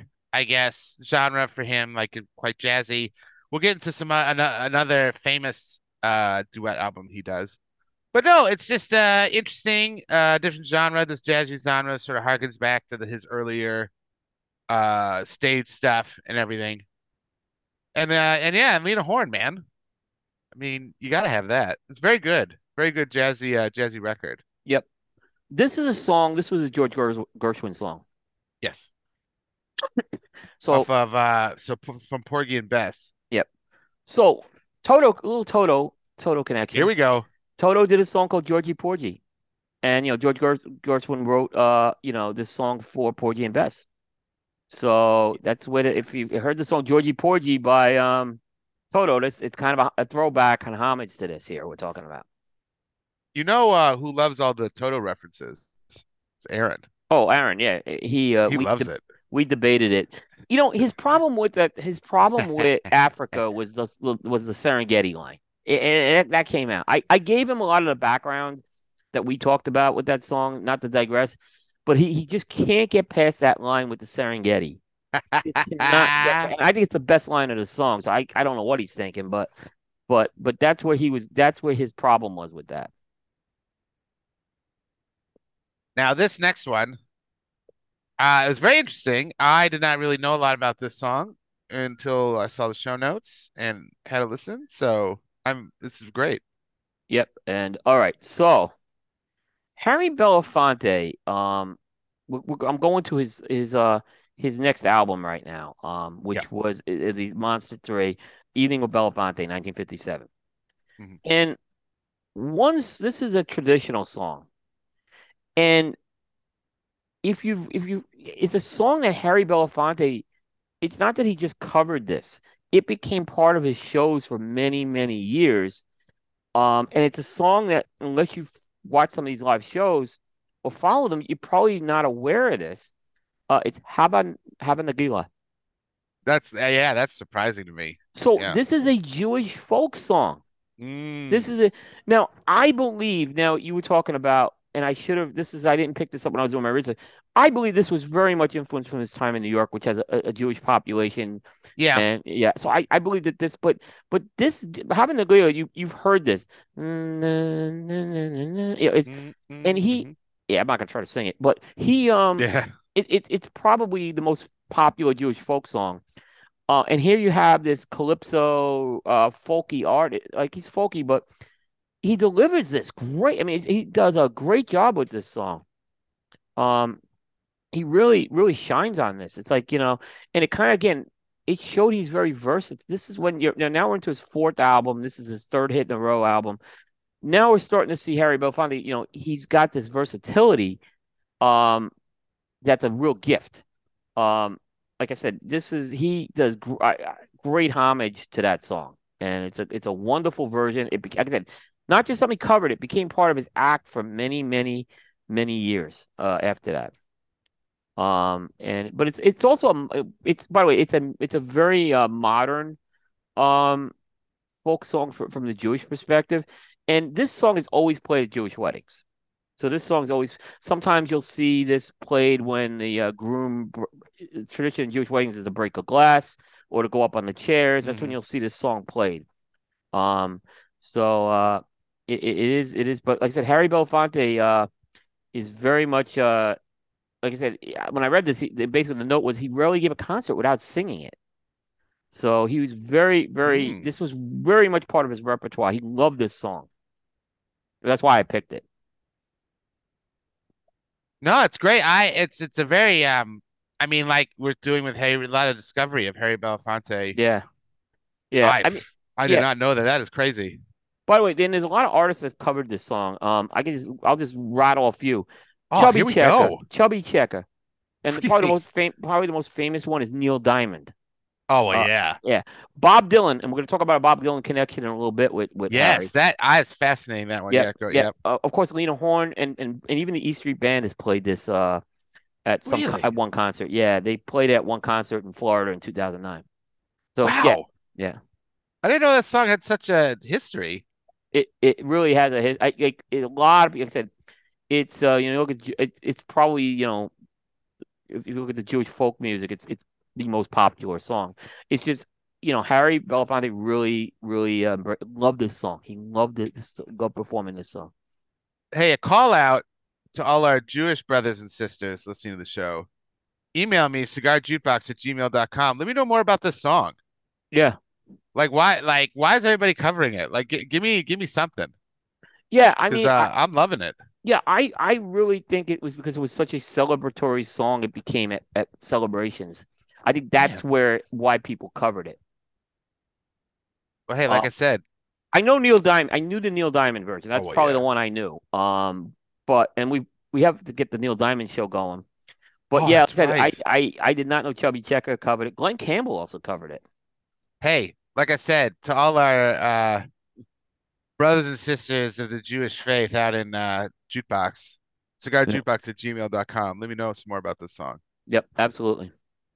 Because I am fascinated by it. Um, right. Okay. So we've gotten jazz, we've gotten calypso, we've gotten folk. Now we're gonna go to blues, Coop. Yep. Uh, a fool for you. This is off of the Belafonte Sings the Blues record. Um, and uh, very bluesy, kind of has a Billie Holiday vibe to it. Uh, the the sort of the the structure and everything. Um, he'll do a couple blues records. He does another one, but I mean, I guess it just it just shows his versatility, trying out new genres, his range that I mean, there's very few artists that could like do a calypso record and then go do a blues record and then go do a jazz record. You right. know what I mean? Um, so it's it's showing his range as an artist, uh, his versatility, uh, and just that he's willing to like dabble in these different genres. Like we don't really see that much anymore. Um, I mean, the closest, not the closest, but you sort of got like Taylor Swift sort of was kind of a pop country, like uh, maybe more traditional country when she first started. It's like a pop country to like straight synth pop to now folk indie pop. So she sort of has tried a lot of different things. Um, but you don't see like such big swings like this much anymore. You see kind of artists evolve, but I mean maybe Bowie did this when he was like rock and then did like an EDM record and then like so he would have these big uh genre tonal swings, but you don't really see that much anymore, Coop. Like especially what Harry's doing. No. Like he's an established artist, right? Like he could keep putting out calypso records and make a ton of money, right? But he's doing all this different stuff, which you you don't really see from modern artists anymore. No, he didn't. And you know, blues was definitely we are getting to that 60s period where blues was kind of evolving into its own thing and but this was much more of a traditional type of blues album i have a song off mm. this one too i'm gonna pick but yeah it's like it, uh, a big change it's it, i mean the way it sounded it's sort of like a like an early 30s type of blues it's like a it's like almost club, like a Billie Holiday jazzy right. blues. Yeah. Smoky supper club type mm-hmm. of feel. Yeah. Like early early 20s, early 30s, which would make sense because that would have been the music he would have been exposed to as a child. That sort of like, you know, when he was growing up in the 20s and 30s and stuff, that he would like, you know, have more of that vibe. But, but yeah, it's a very traditional blues sound. Uh, yeah.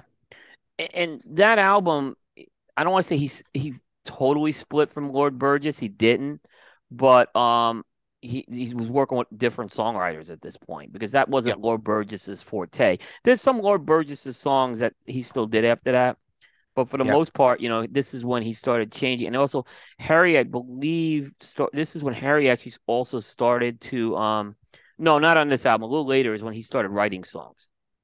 Mm. Uh, but Billie Holiday wrote one song off the Belafonte Sings the Blues album. It was "God Bless the Child." That makes sense. Yeah, so it sounds she, like her. Yeah, so definitely that influence was felt there. Ray Charles wrote a couple of songs off that album, like three or four songs. Yeah.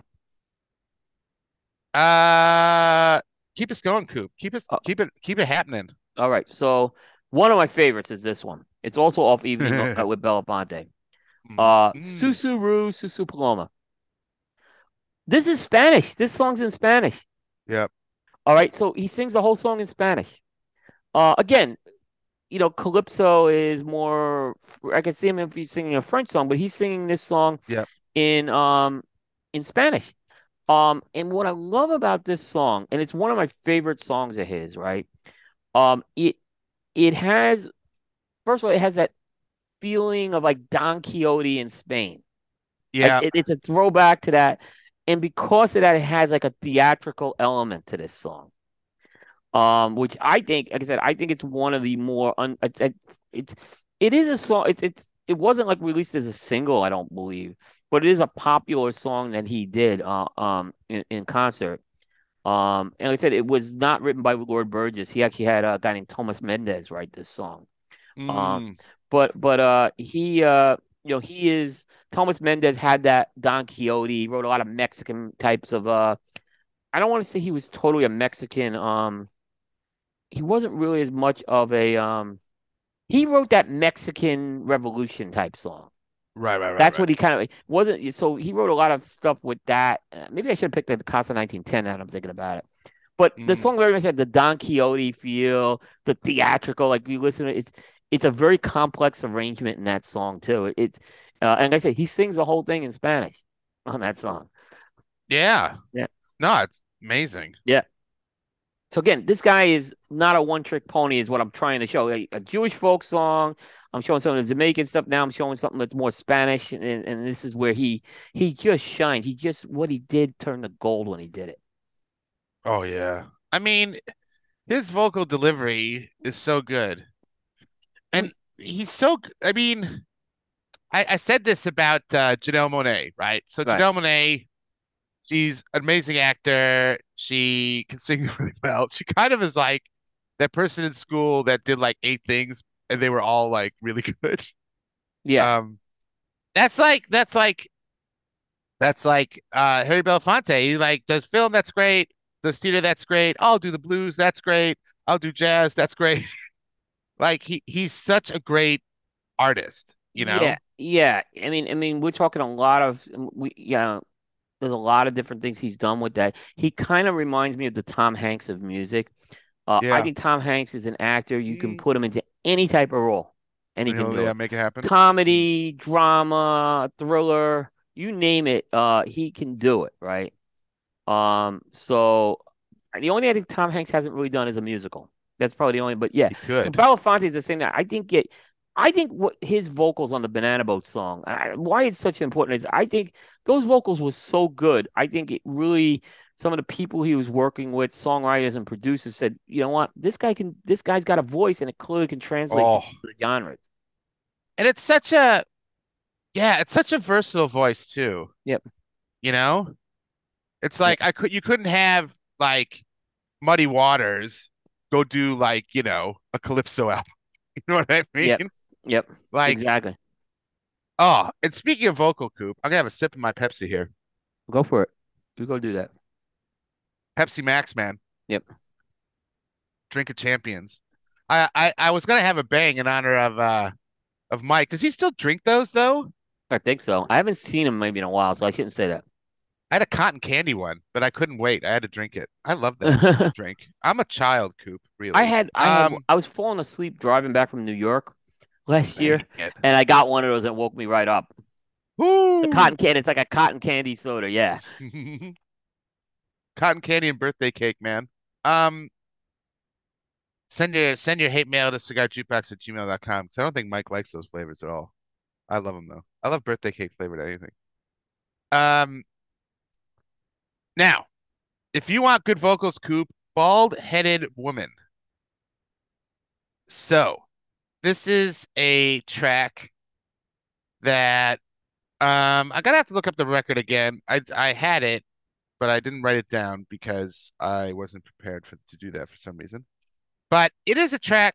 This is it's it gets back to folk folk and activism because it's a track about breaking the shackles. It's very it has a lot of um similarities to kind of those I for lack of a better term, like it studied like the slave gospels, like um sort of those gospel songs that slave would sing that about freedom and breaking the shackles, and they'd sing it in the fields to sort of send messages to each other about escaping in the Underground Railroad and stuff like that.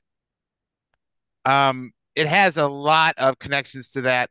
This is off the record. Um, uh, it's just uh, the record is uh, "Swing That Hammer," which I think you have a song off of Coop. "Swing That Hammer" by uh, Harry Belafonte. Uh huh.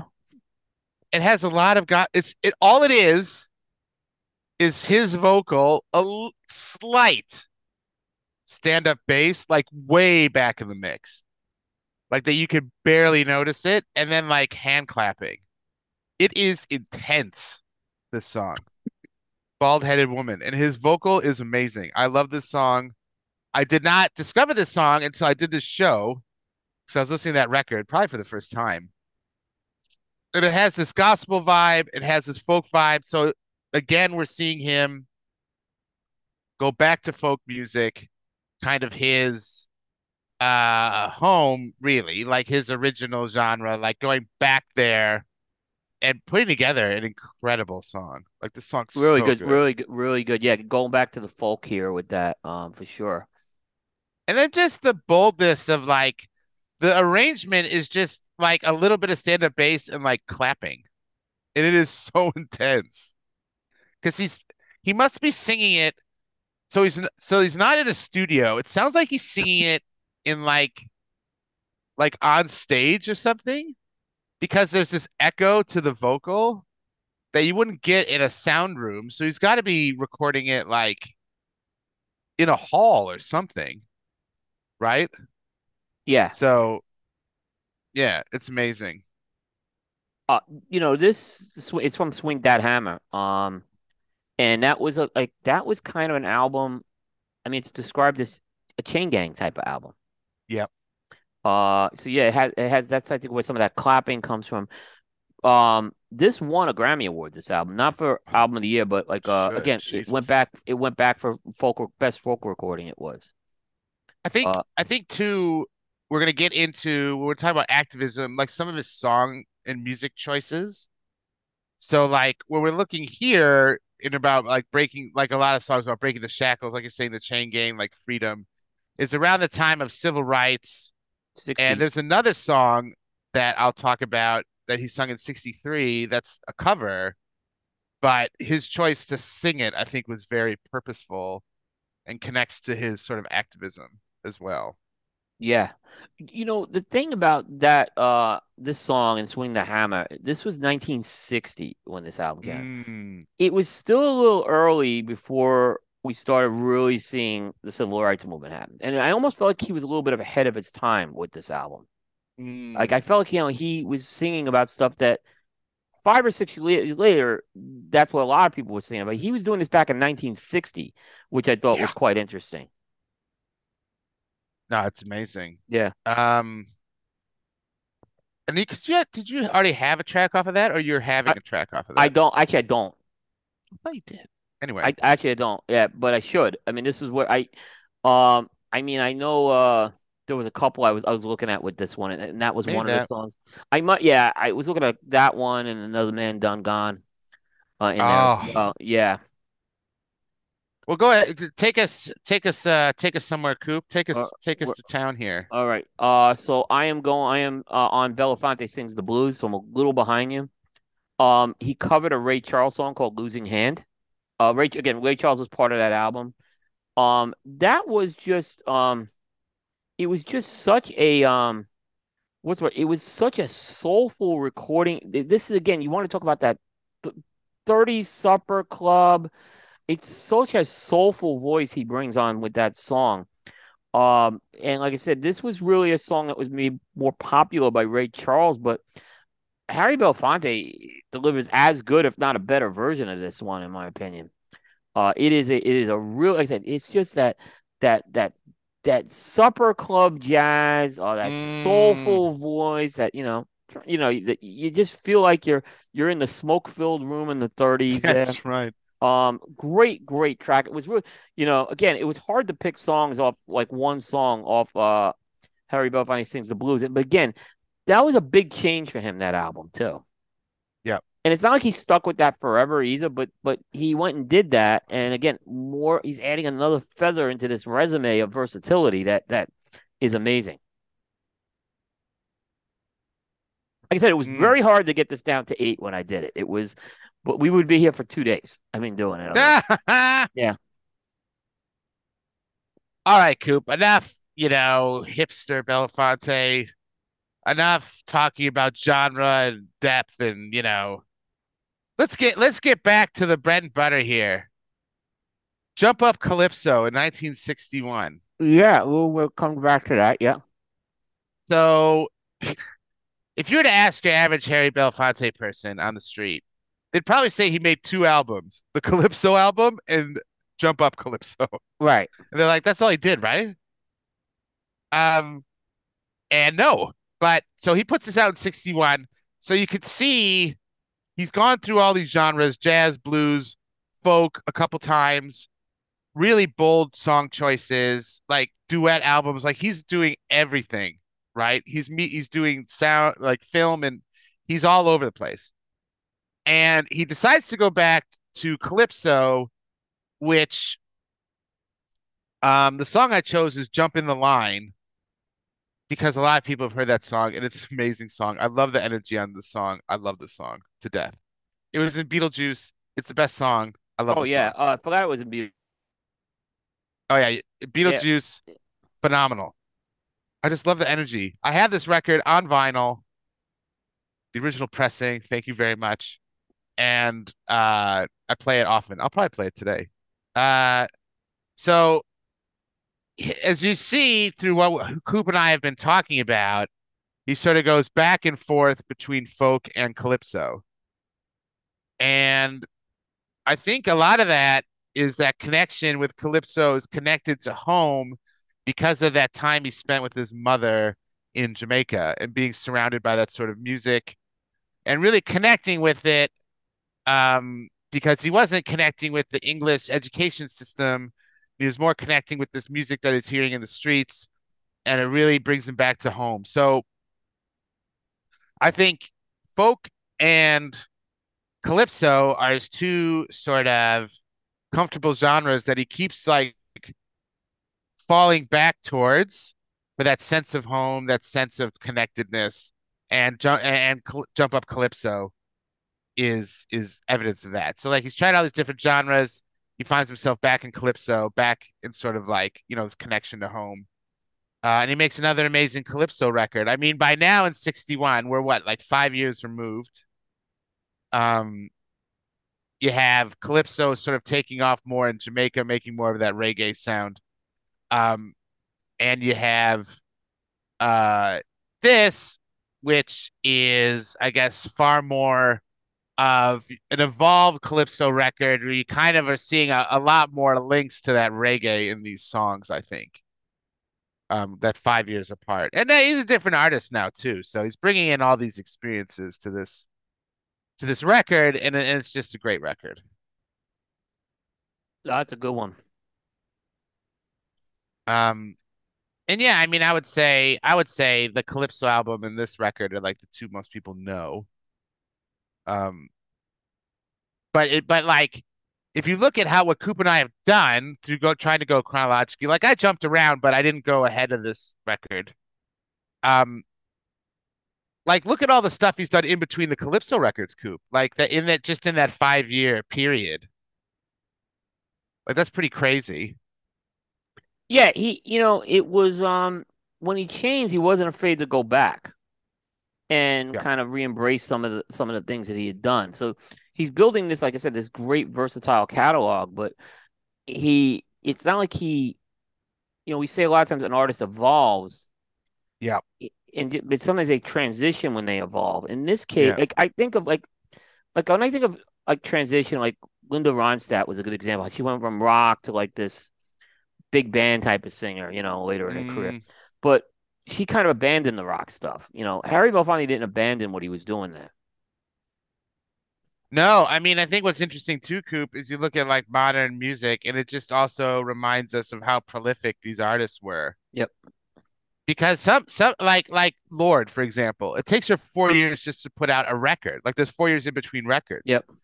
This is five years in between Calypso and Jump Up Calypso. We're looking 56 to 61. And he put out what? Four or five records in that time? Yep. Maybe maybe more. Plus like all the film and other stuff he was doing. It's crazy. Sure. Extremely prolific. Yep. All right. I, I took a lot of space with that song. So what Not do you got. Sorry Not- about that. No, not at all. You did not. Um, I'm going now to 1962, and I'm going to an Oh. album called Mid- The Midnight Special, yeah, this is crazy. and I'm Yeah. going to the song The Midnight Special. Uh, so Harry, you know, so here's the deal with this album. This is he goes with this album, Midnight Special. This is much more of a Southern blues type of album. Yes. So yes. it's it's not quite that supper jazzy blues, but this is more that, you know, that southern, you know, Mississippi Delta blue kind of album he's doing. And Midnight Special is the first track off that album. And the first thing you hear on that album is a harmonica. Mm, And it is a harmonica by one none other than Bob Dylan. That's insane. Now, for many years, it was assumed that Bob Dylan, that was the first recording he ever did of anything. Um, but now I, now they're according what they're saying that it, they found something that might have been recorded a little earlier than that. Um, I guess they found some stuff in the vaults that goes back to 61 with something. Okay. Um, where he was working with uh, a singer named Ha- Carolyn Hester. Um, and according to that, it was 1960. But but yeah, he this is a, a, a traditional song, Midnight Special, and uh, most of the songs on here are traditional, like Southern blues types of songs. So uh, again, he it's this is very different than you know Belafonte sings the blues. I think with this album because I think it's it's a different style of blues he tackles with this album. And Mm. you know, look, like when you start an album off with the Bob Dylan harmonica, um, That's right. uh, and it doesn't overshadow the song. It, it, it, Harry's vocals totally complement this. Um, so you know, there's a but this album was loaded, loaded with traditional folk songs and traditional blues songs in Mm. this. Um, you know, it has a on this album they have on top of Old Smokies in there. So he's Yeah, uh, yeah, right. yeah. So uh, yeah, it's uh, it, it's this is a yeah, this is another great example of of this album. Um, I don't know how well this album did, but it was very well received by Mm. the critics. The critics really love this album, but I don't know how. I don't think it sold a ton of albums. This one, Right. yeah, But I mean, it's also like what's what I find interesting about it too is to have uh Bob on it, right? It's sort of like this whole New York folky scene sort of thing, you know? yeah, Like, yeah, Harry doing folk, you got Bob on the record. Yep. Bob's done that too. He did that with um John Prine too, I think. he might have. I'm not sure. He, I think you're right. Bob likes to pop up on things. Yeah. The other thing that's really interesting about this song, he's got a very smooth voice for a blues artist. Yes. And this is, yes. I guess, the best way to put it. And it contrasts really well with that Bob Dylan harmonica in here. I mean, his vocal is just so impeccable, really. Yep.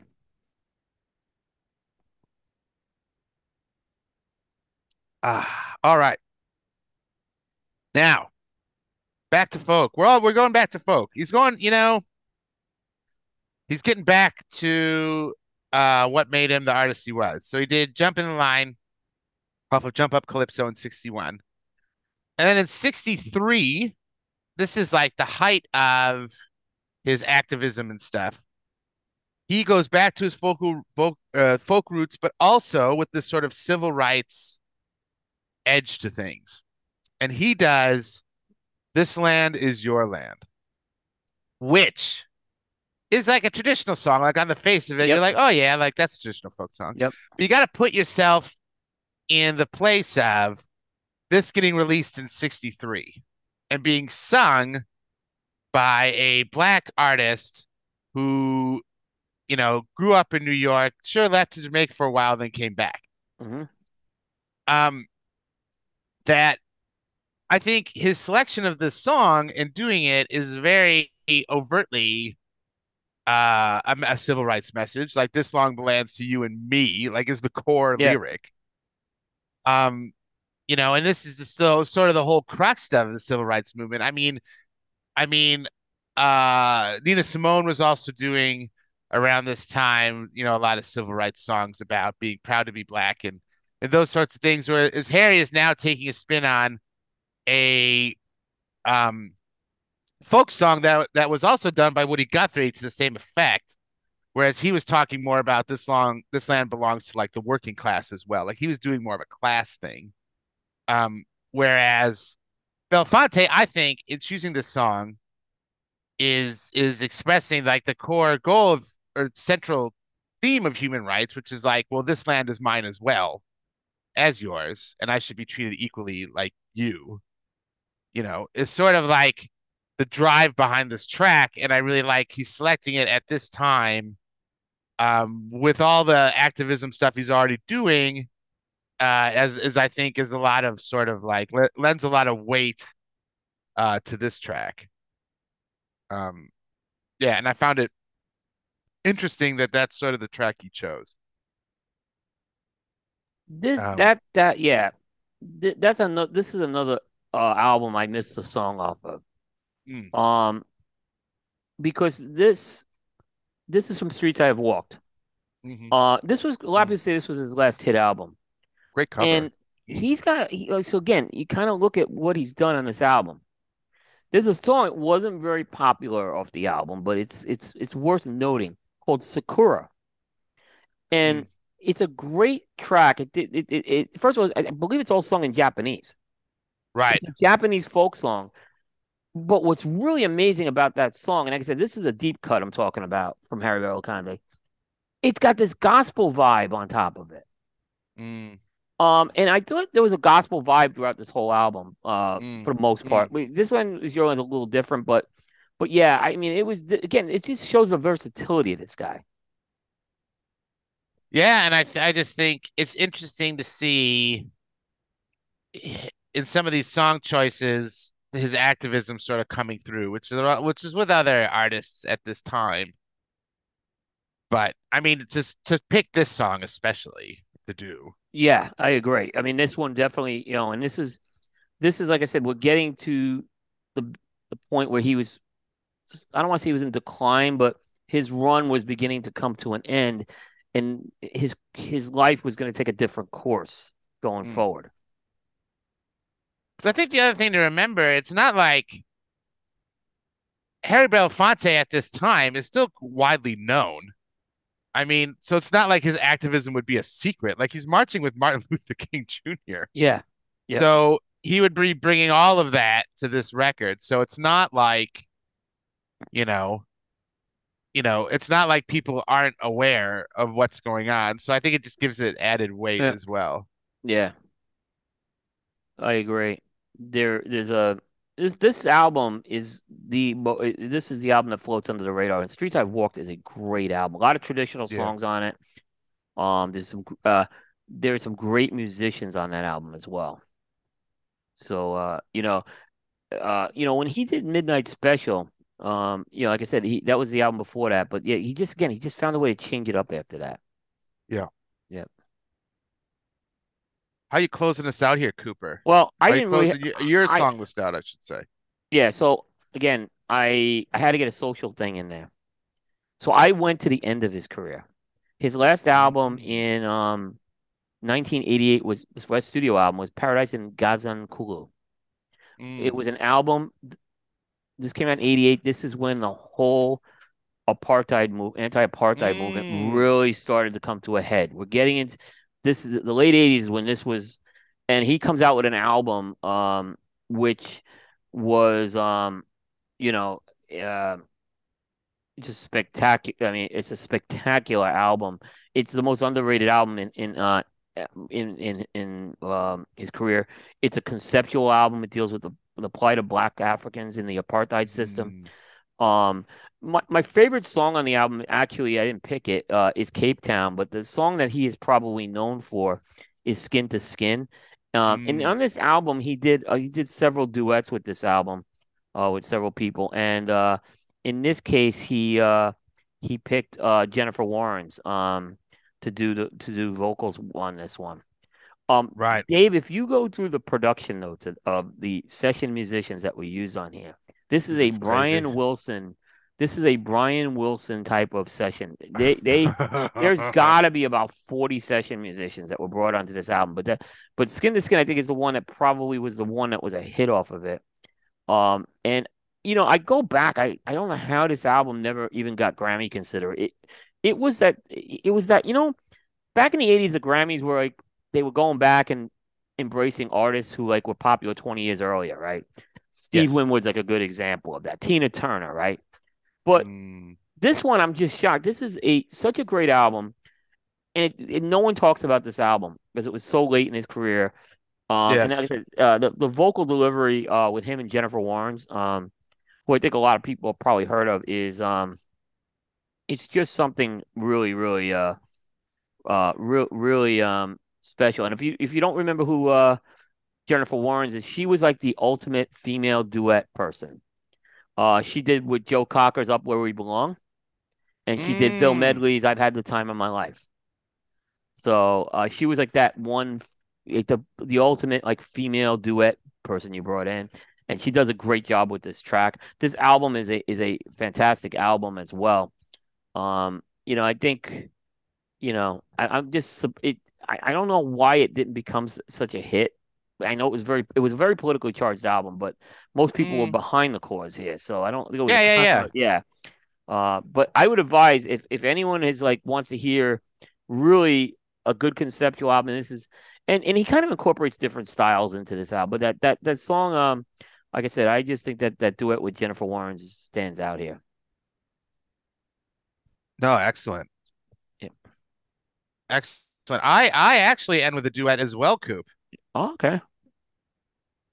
My Angel, which is probably the best known track off of an amazing record, which I think you had as one of those higher selling ones uh when we first started here.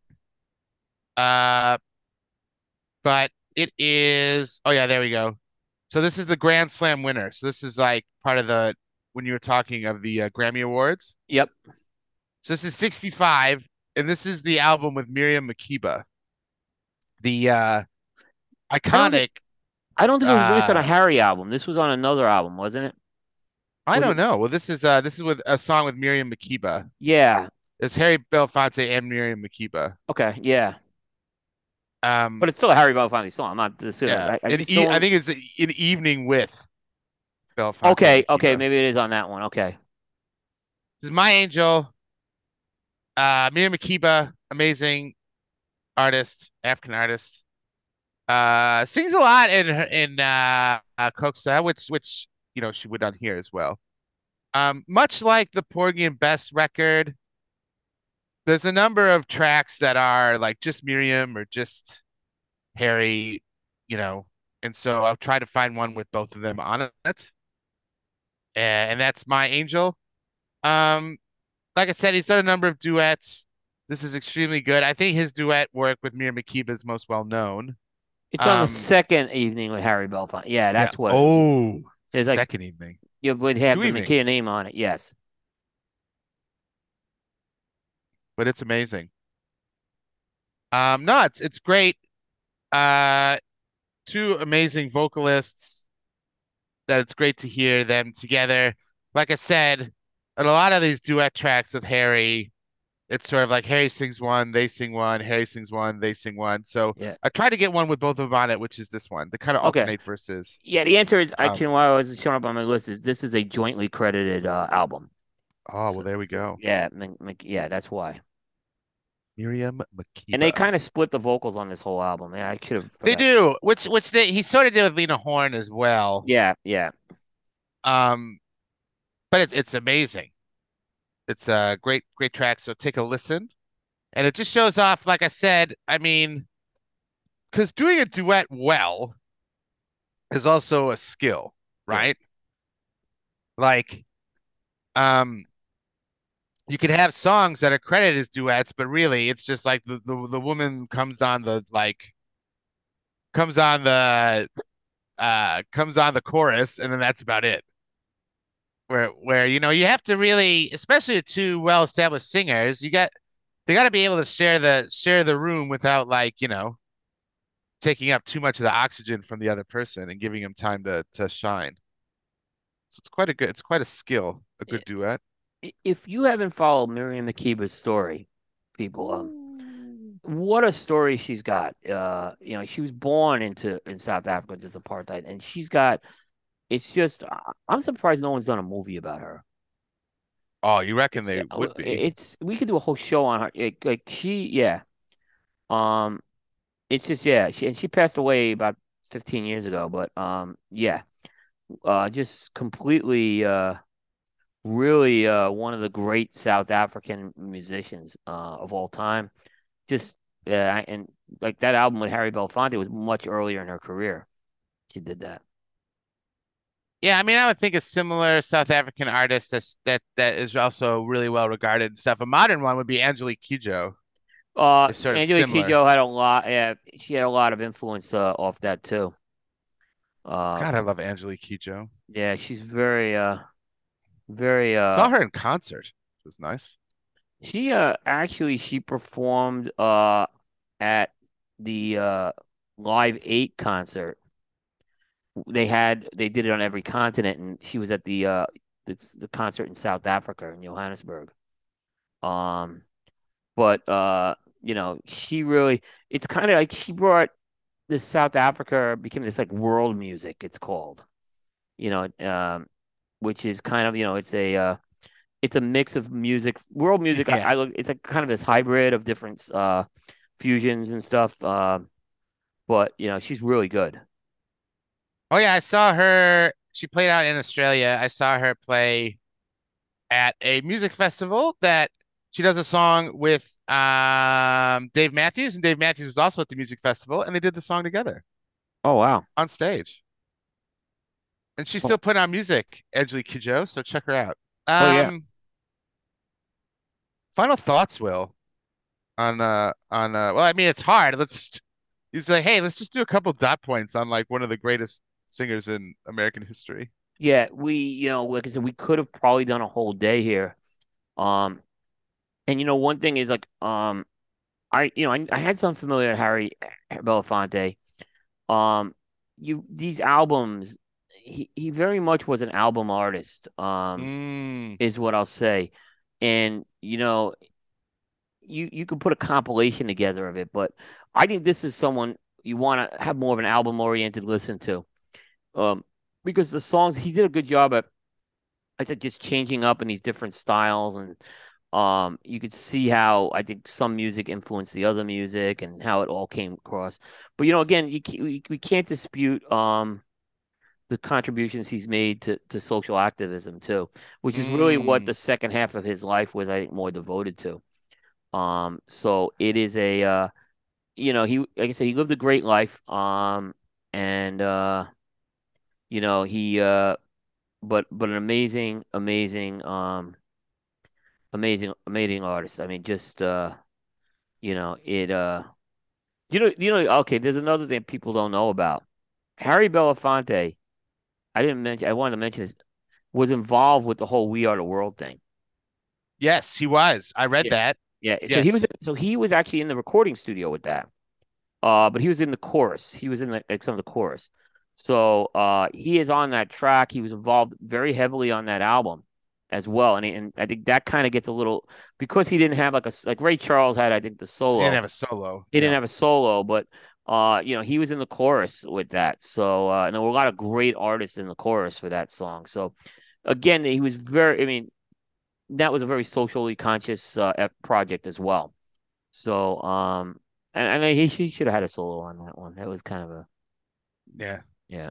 What what? I Yeah, yeah, it's amazing. Like I mean, just his life and his career. Like he's had, like I said, like Coop said, I mean, he's won every major award. yeah, He's like you see him in pictures with John F. Kennedy, he's meeting with Barack Obama, like he's everywhere. yep, And he's such a such a force. And you saw that um, from like the outpouring of of messages and stuff when when they announced his death. Um, and I think I want people to remember how rich his music is. Like a good entry point, we'll talk about this later. Like a good entry point might be the Calypso, but then to use that to sort of look at all these other albums and stuff that Coop and I are talking about, um, and really ex explore his whole, like the depth of his uh, music. You know what I mean? Yep.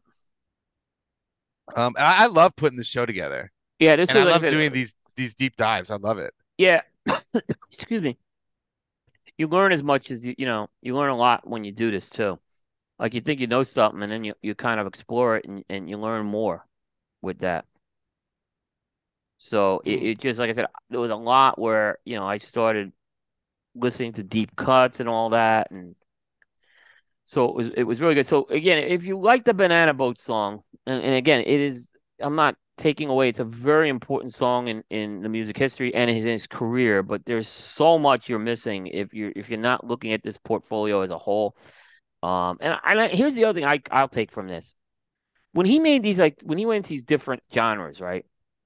It, I didn't like I didn't go like what are we I didn't have the question like the quote says, what are we doing here? what are we what are we doing here? What are we doing here? No, What's it- going on?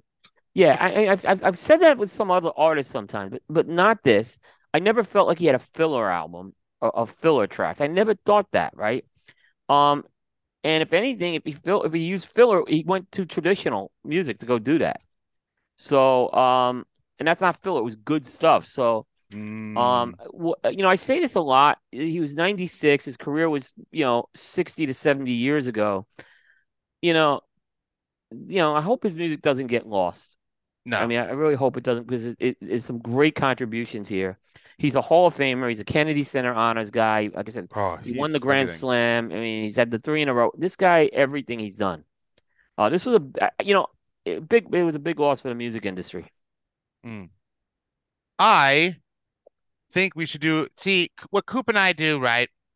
Is we have a list of shows that we're going to do, but we always end up crossing all those shows off because we think of shows during our shows. Yeah, And we got to do a what are they doing? Like, what are we doing here show? What we got to doing- Seth on. Seth, Seth, Tuna. I don't know if you listened to the show this late in the show. You might have given up already, but we got to have you on the show and we got to do the Seth, what are we doing here show where we look at an artist and a band and a song and like, what are we doing? What are we doing here? that was the famous. By the way, if you don't know that quote, there was a review. The What was it? A was it a Pravada review? I think it was a. It was the Prov- Sigabun. it was the. Cig yeah, the Cig- Cigabun. Cigar bun. the Yeah. cigar bun, and Seth's just like they they smoke the cigar, and and when it gets to Seth for what are your thoughts? What are we doing here? what, are we doing here? I watch that, no lie, like once a week, that review, because it just brings me joy. It's so funny. There we go. we got A whole show on that. Yeah, Seth, I'm calling you out. You Yeah. probably aren't even listening, but we'll we'll remind you about it. We'll try and Yeah. do it because that would yeah. be great. It would be really cool because like you know it. What are we it'd be a doing ch-? Yeah, what's going on? Um, all right. Cigars. Where you at, Coop? Oh, this is great. This is smoking with some age on it. It's got this great baker spice that's going through this right now. It's it's definitely gotten a little milder, so I'd say this is on the low end of medium right now. Um, it's just a fantastic smoke. There's, like I said, some some chocolate flavors, natural tobacco, the baker's spice is in here. Like I said, it's it's mellowed considerably. Uh, because I haven't smoked one of these in a while. But it is it is a great cigar. This is the again, if you missed it, I'm smoking the War Bear Perfecto from Powstanie. I gotta, I gotta, I smoked those too fast. I gotta try and age some. Yeah, I smoke them too quickly. Because I, I've ne I haven't had one with a lot of age on it. I should do that. yeah. I want to say this is four or five years old. This cigar because they only did one run of these cigars. These these Perfectos. Yes. Yeah. Oh, so I'm about this far in. I'm just past the label, maybe right before where the label would be. This is an excellent cigar Coop. Yep. It's rich. Right now, it's just sort of like rich chocolate and coffee. But before this, you're getting like some syrupy, like citrusy, blueberry type notes. Oh my God. The first half of this cigar is just magic. Um, it's still perf- it's not to say it's not performing well because it still is, but the first half of the cigar Coop is just out of this world, I think. Especially if you're a Maduro lover like I Yeah, am. You get yeah. some It, great it it's a flavors in there. it's a San Andrés Maduro, but it's so different than um Wise Man. Mm, Like so that the Olmecs made at AJ, the Wise Man's made at Aganorsa, which are the two factories, and they're, and they're just two totally different cigars. Is what I say. And you talk about that syrupy note. What I like about it is normally I mm, don't like it when the syrupy note gets very like heavy and jammy. It's not quite that yeah. heavy syrup, but it's a syrup type flavor you're getting off that thing. still a bit chewy, but it's not like heavy. Yeah. No, you're Yeah. right. That's If you like if you like like vintage San Andrés, so that it's got the earthy notes that you know, it's got it's got some of the spice in there. So it, it's a real like I said, it's a really good cigar. I mean, that cigar was uh the number two on the consensus behind Sakakhan. Oh, that makes sense. Yeah. I got a I've comment on Sakakhan. Saka Khan though. I think I sent you Sakakhan. If I Ooh, didn't, okay. let me know. I haven't So had it. I, I did I send some I know I sent you the uh I've heard I've heard mixed I've heard mixed things. So I have a I have when I smoked it when it came out as the JR 50th, it was okay. but the ones he released are smoking much better. The like the flavor profile it doesn't change as much as the flavors got okay a little more robust. It was it was like the, the JR release I thought was a little sour at times. This that doesn't have it. All that's gone. And it's it's Huh. actually uh gonna score very good on Coop when I have the I have a review coming up of Boo! this could hit the 90 mark. So uh, yeah, Sakakhan was very much improved with some age on it. It's a really good cigar. Wow, we'll have to check Yeah. that out. Yeah. Speaking of But checking yep. things out, Yep. oh, go ahead, Coop. No, go ahead. I was just ready. Yep. I was just gonna say it's time to check out some new music. Absolutely. Yep. So, of course, uh, we've been smoking in Powstanie. Uh, these come from the uh, folks uh, who own Cigar Hustler, located in Deltona, Florida. Uh, they have a great selection of cigars, boutique, tried and true uh, releases. A fantastic store to go to, great lounge, uh, great customer service, comfortable to enjoy a cigar there.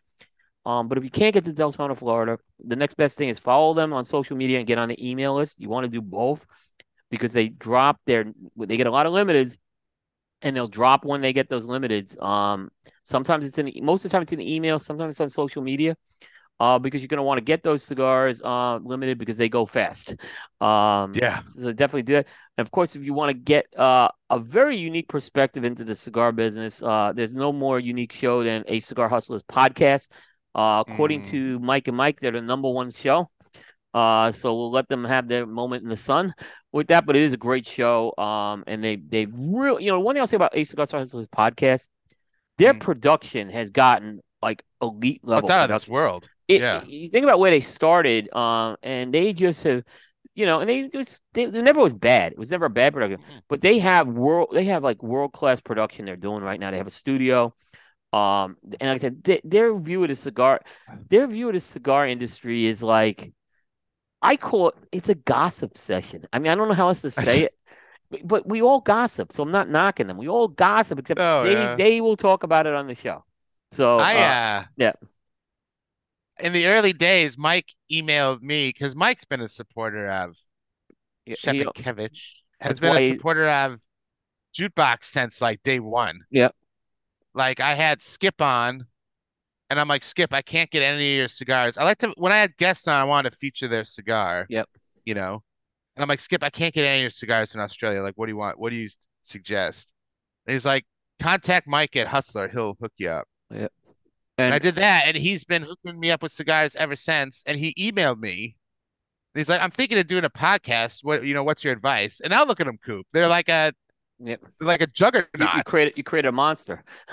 It's like it's like NBC. They're, I mean, they got like 75 shows. Yeah. They got a studio. I mean, where you know, where's my where's my take? That's what Oh, I'm saying. exactly. You know, and I'll say this when when we formed Primetime Jukebox off the old cigar jukebox, it was never a question that these guys were going to come along with this, and, and we kept the same arrangement with them because they've Mm. been they've been great about getting you cigars. They've been when we've asked them to do shows with us, they've been great. So um, they will always be a part of this family for as long as they want to be, as far as I'm concerned. That's right. because Yeah, Mike that- is great. Damn it! Yeah. so take uh, that, everybody. and he always said that the best experience he had at PCA a couple years ago was at the compound. yeah. Yeah. So take it. Yeah. The I mean, I compound has been booked, by the way. Ba- breaking the compound has been booked. Oh, breaking news! Is this breaking news? Yeah, we have a compound. Yes, we have. Uh, Aaron and I paid for the compound. Uh, uh, so we have it all, and it, it's gonna be a great. I think looks great this year. Uh, last year I thought it was a little down one, but I think this one will be fine with. Um, wasn't bad last year, but um, so yeah, the compound is back, and uh, I a question is who's banned for life? I don't know. Like, I'm always excited about the after hours compound shots of like people at four in the morning with just like shit all over the table and what cigar industry people are there, and I love it. Yeah. Now I, the joke is I ban people. I have banned people from the compound. Now, this is the only way you get banned from the compound, is if you no show, like and you say you're going to show. And the reason why is Mm, I'm not trying to be a dick here to people. Is what I say is we don't we can't have like a hundred people there, right? We can't have a ton of people. So we invite people and we try not to make it overcrowded because we can't technically have a party there. But when you don't show up, you've taken a spot away from someone. Jesus, who So- would no show at the compound? That is poor form. Justin Andrews is uh, a no show. Woo! Justin called out. Justin brother. from from General. Oh, Justin's a great guy. Uh, uh, so uh, so no, Um, Justin. Yeah, so Dustin. They, you know, that's, we know we didn't mention they have a new diesel out too. So um, uh, Justin's a great guy, by the way. So he we I, I think we lifted the ban, Aaron and I on the last. Or Aaron says it's my call because I banned him. so, like basically anyone will support a ban. I think the only two people we banned are um Justin and Juan Cancel. So Whoa, okay. I think Juan is uh reinstatement's been given to him as well. So. Reinstatement. Yeah, he's been Nice. reinst- the ban for life has been reinstated. It's, it's kind of like the Pete Rose deal. Ah! Pete Rose. Yeah, That's hilarious. Yeah. Um, he got some right. good stuff this week. Yeah, let's go. I got get some in. good stuff. Uh, so what we got first off, right, is we have Killer Mike. So Killer Mike, for the first time in a long time, is putting out a solo record. Um, and it's getting produced by El-P, who's sort of, you know, his his guy. Yep. And uh, because he's been so busy with Run the Jewels. So what do you do with your first single to promote the record? You do a Run the Jewels Yep. song. So you got Killer Mike featuring El-P, Don't Let the Devils, name of the track. It's a Run the Jewels opener for the upcoming solo record. I mean, these these two guys have been together in music for so long. It's very fitting that they would open the record with this. I'm very excited for this record. This song's amazing. I reviewed it on the site, so check that out. Side B. I don't do a lot of EDM coop. It's kind No, of a you blind don't. You know, spot. it was good to see this one. I like this. kind of a blind spot. So I got Tiesto. Now he's like a very well-known EDM DJ. He's Oh, sort of yeah. on he's sort of on par with like your Skrillex and your Danger Mouse, or not your Danger Mouse, Deadmau5. He's sort of on par with those people. Um, and the song I picked, I have a review of one of his songs, but the song I chose is the one I didn't do a review on. It's um 1035. And it's a kind of a it's a classic 90s EDM throwback with a lot of synth, bass. You got like this like a woman vocal, but there's a lot of post-production on the vocal which kind of modernizes the song as well. So it's a good mix of sort of your throwback EDM with a bit of modern twist to it. Um it's really interesting. It's got a good interesting like darkness to it. Uh, that I love. Give it a listen. 1035. Look, Tiesto, Tiesto. is a monster. Okay, in EDM world. Okay, if you haven't, and he's a, he's a classic Euro that Euro Euro sound he's got that European sound. Uh, he comes. I think he's from Mm. Holland. I think so, Uh, yeah. Yeah, he is, and he is considered by many um to be, you know, uh, Mount Rushmore in the EDM world. Um, it's great that you picked this one. Well, yeah, and the rec the record's called Drive. Um, and like I said, there's a review of uh, another track on This uh, is a great- Jukebox. If you want to check it out. Yeah, yeah, I'm I'm really glad to see this actually. Uh, I don't do enough EDM, so I'm trying to broaden my horizons there. yeah, yeah, no, uh, Um, yeah. oh, y- yeah. Go ahead. Ar Archaeology Coop is a double. So for people that aren't really new to Harry, instead of diving into like, you know, his folk stuff or something, I thought a good starting point would be to listen to the double of Calypso and Jump Up Calypso. Yep. So even though there's a lot more to his music than that. I think it's a good entry point. They're probably his most accessible records with the biggest hits, and you can use that to sort of springboard and listen to his other stuff. So I would say start there. Uh, if you're if you're kind of new to Harry, like you've heard a couple tracks, but you don't really know a whole lot about him. Listen, if you like this show, you're interested, I would say start there and listen to those two records, and then kind of branch out. Would be my suggestion. Agree. So I was thinking of something. I, I'm going to mention it for the first time here. Uh-oh. We have all these album archaeology homeworks. Mhm. At one point, maybe either a listener picks picks something, or I Ooh. pick one of these homework assignments, and we do the Ooh, album do us- archaeology on it. Ooh. So Yeah. the listener, all right. I like this. We're workshopping this on the fly. I like a listener because we get I give listeners homework all the time. Right. I like when a listener emails us cigarjukebox at gmail.com. Give us album archaeology homework and we'll do yeah, it. Yeah, we'll do that as well. That's another great idea. Even better. Like, uh, you know, give us an album and we'll do it. Yeah, That's a great. I love that idea. that'd be great. I think it'll be a really good idea, and we'll feature it. Yep. Um, for, sure, on, on an upcoming jukebox show. Yeah, come on. It's Yeah. uh cigar Yeah. jukebox at gmail.com. Yep. Agree. Let us know what let us, let us Yep. know, man. Yep. Exactly. We'd love to do it. Um, that's all I got, Coop, man. All right. No, Dave, thanks very much uh, for tuning in. Stay tuned, folks. We'll announce when and what the next jukebox show will be. So just you want to stay tuned for that. Um, but otherwise, that's going to wrap up Primetime Jukebox into the annals of history for early May 2023. We'll catch everybody on the next show. Take care, everybody.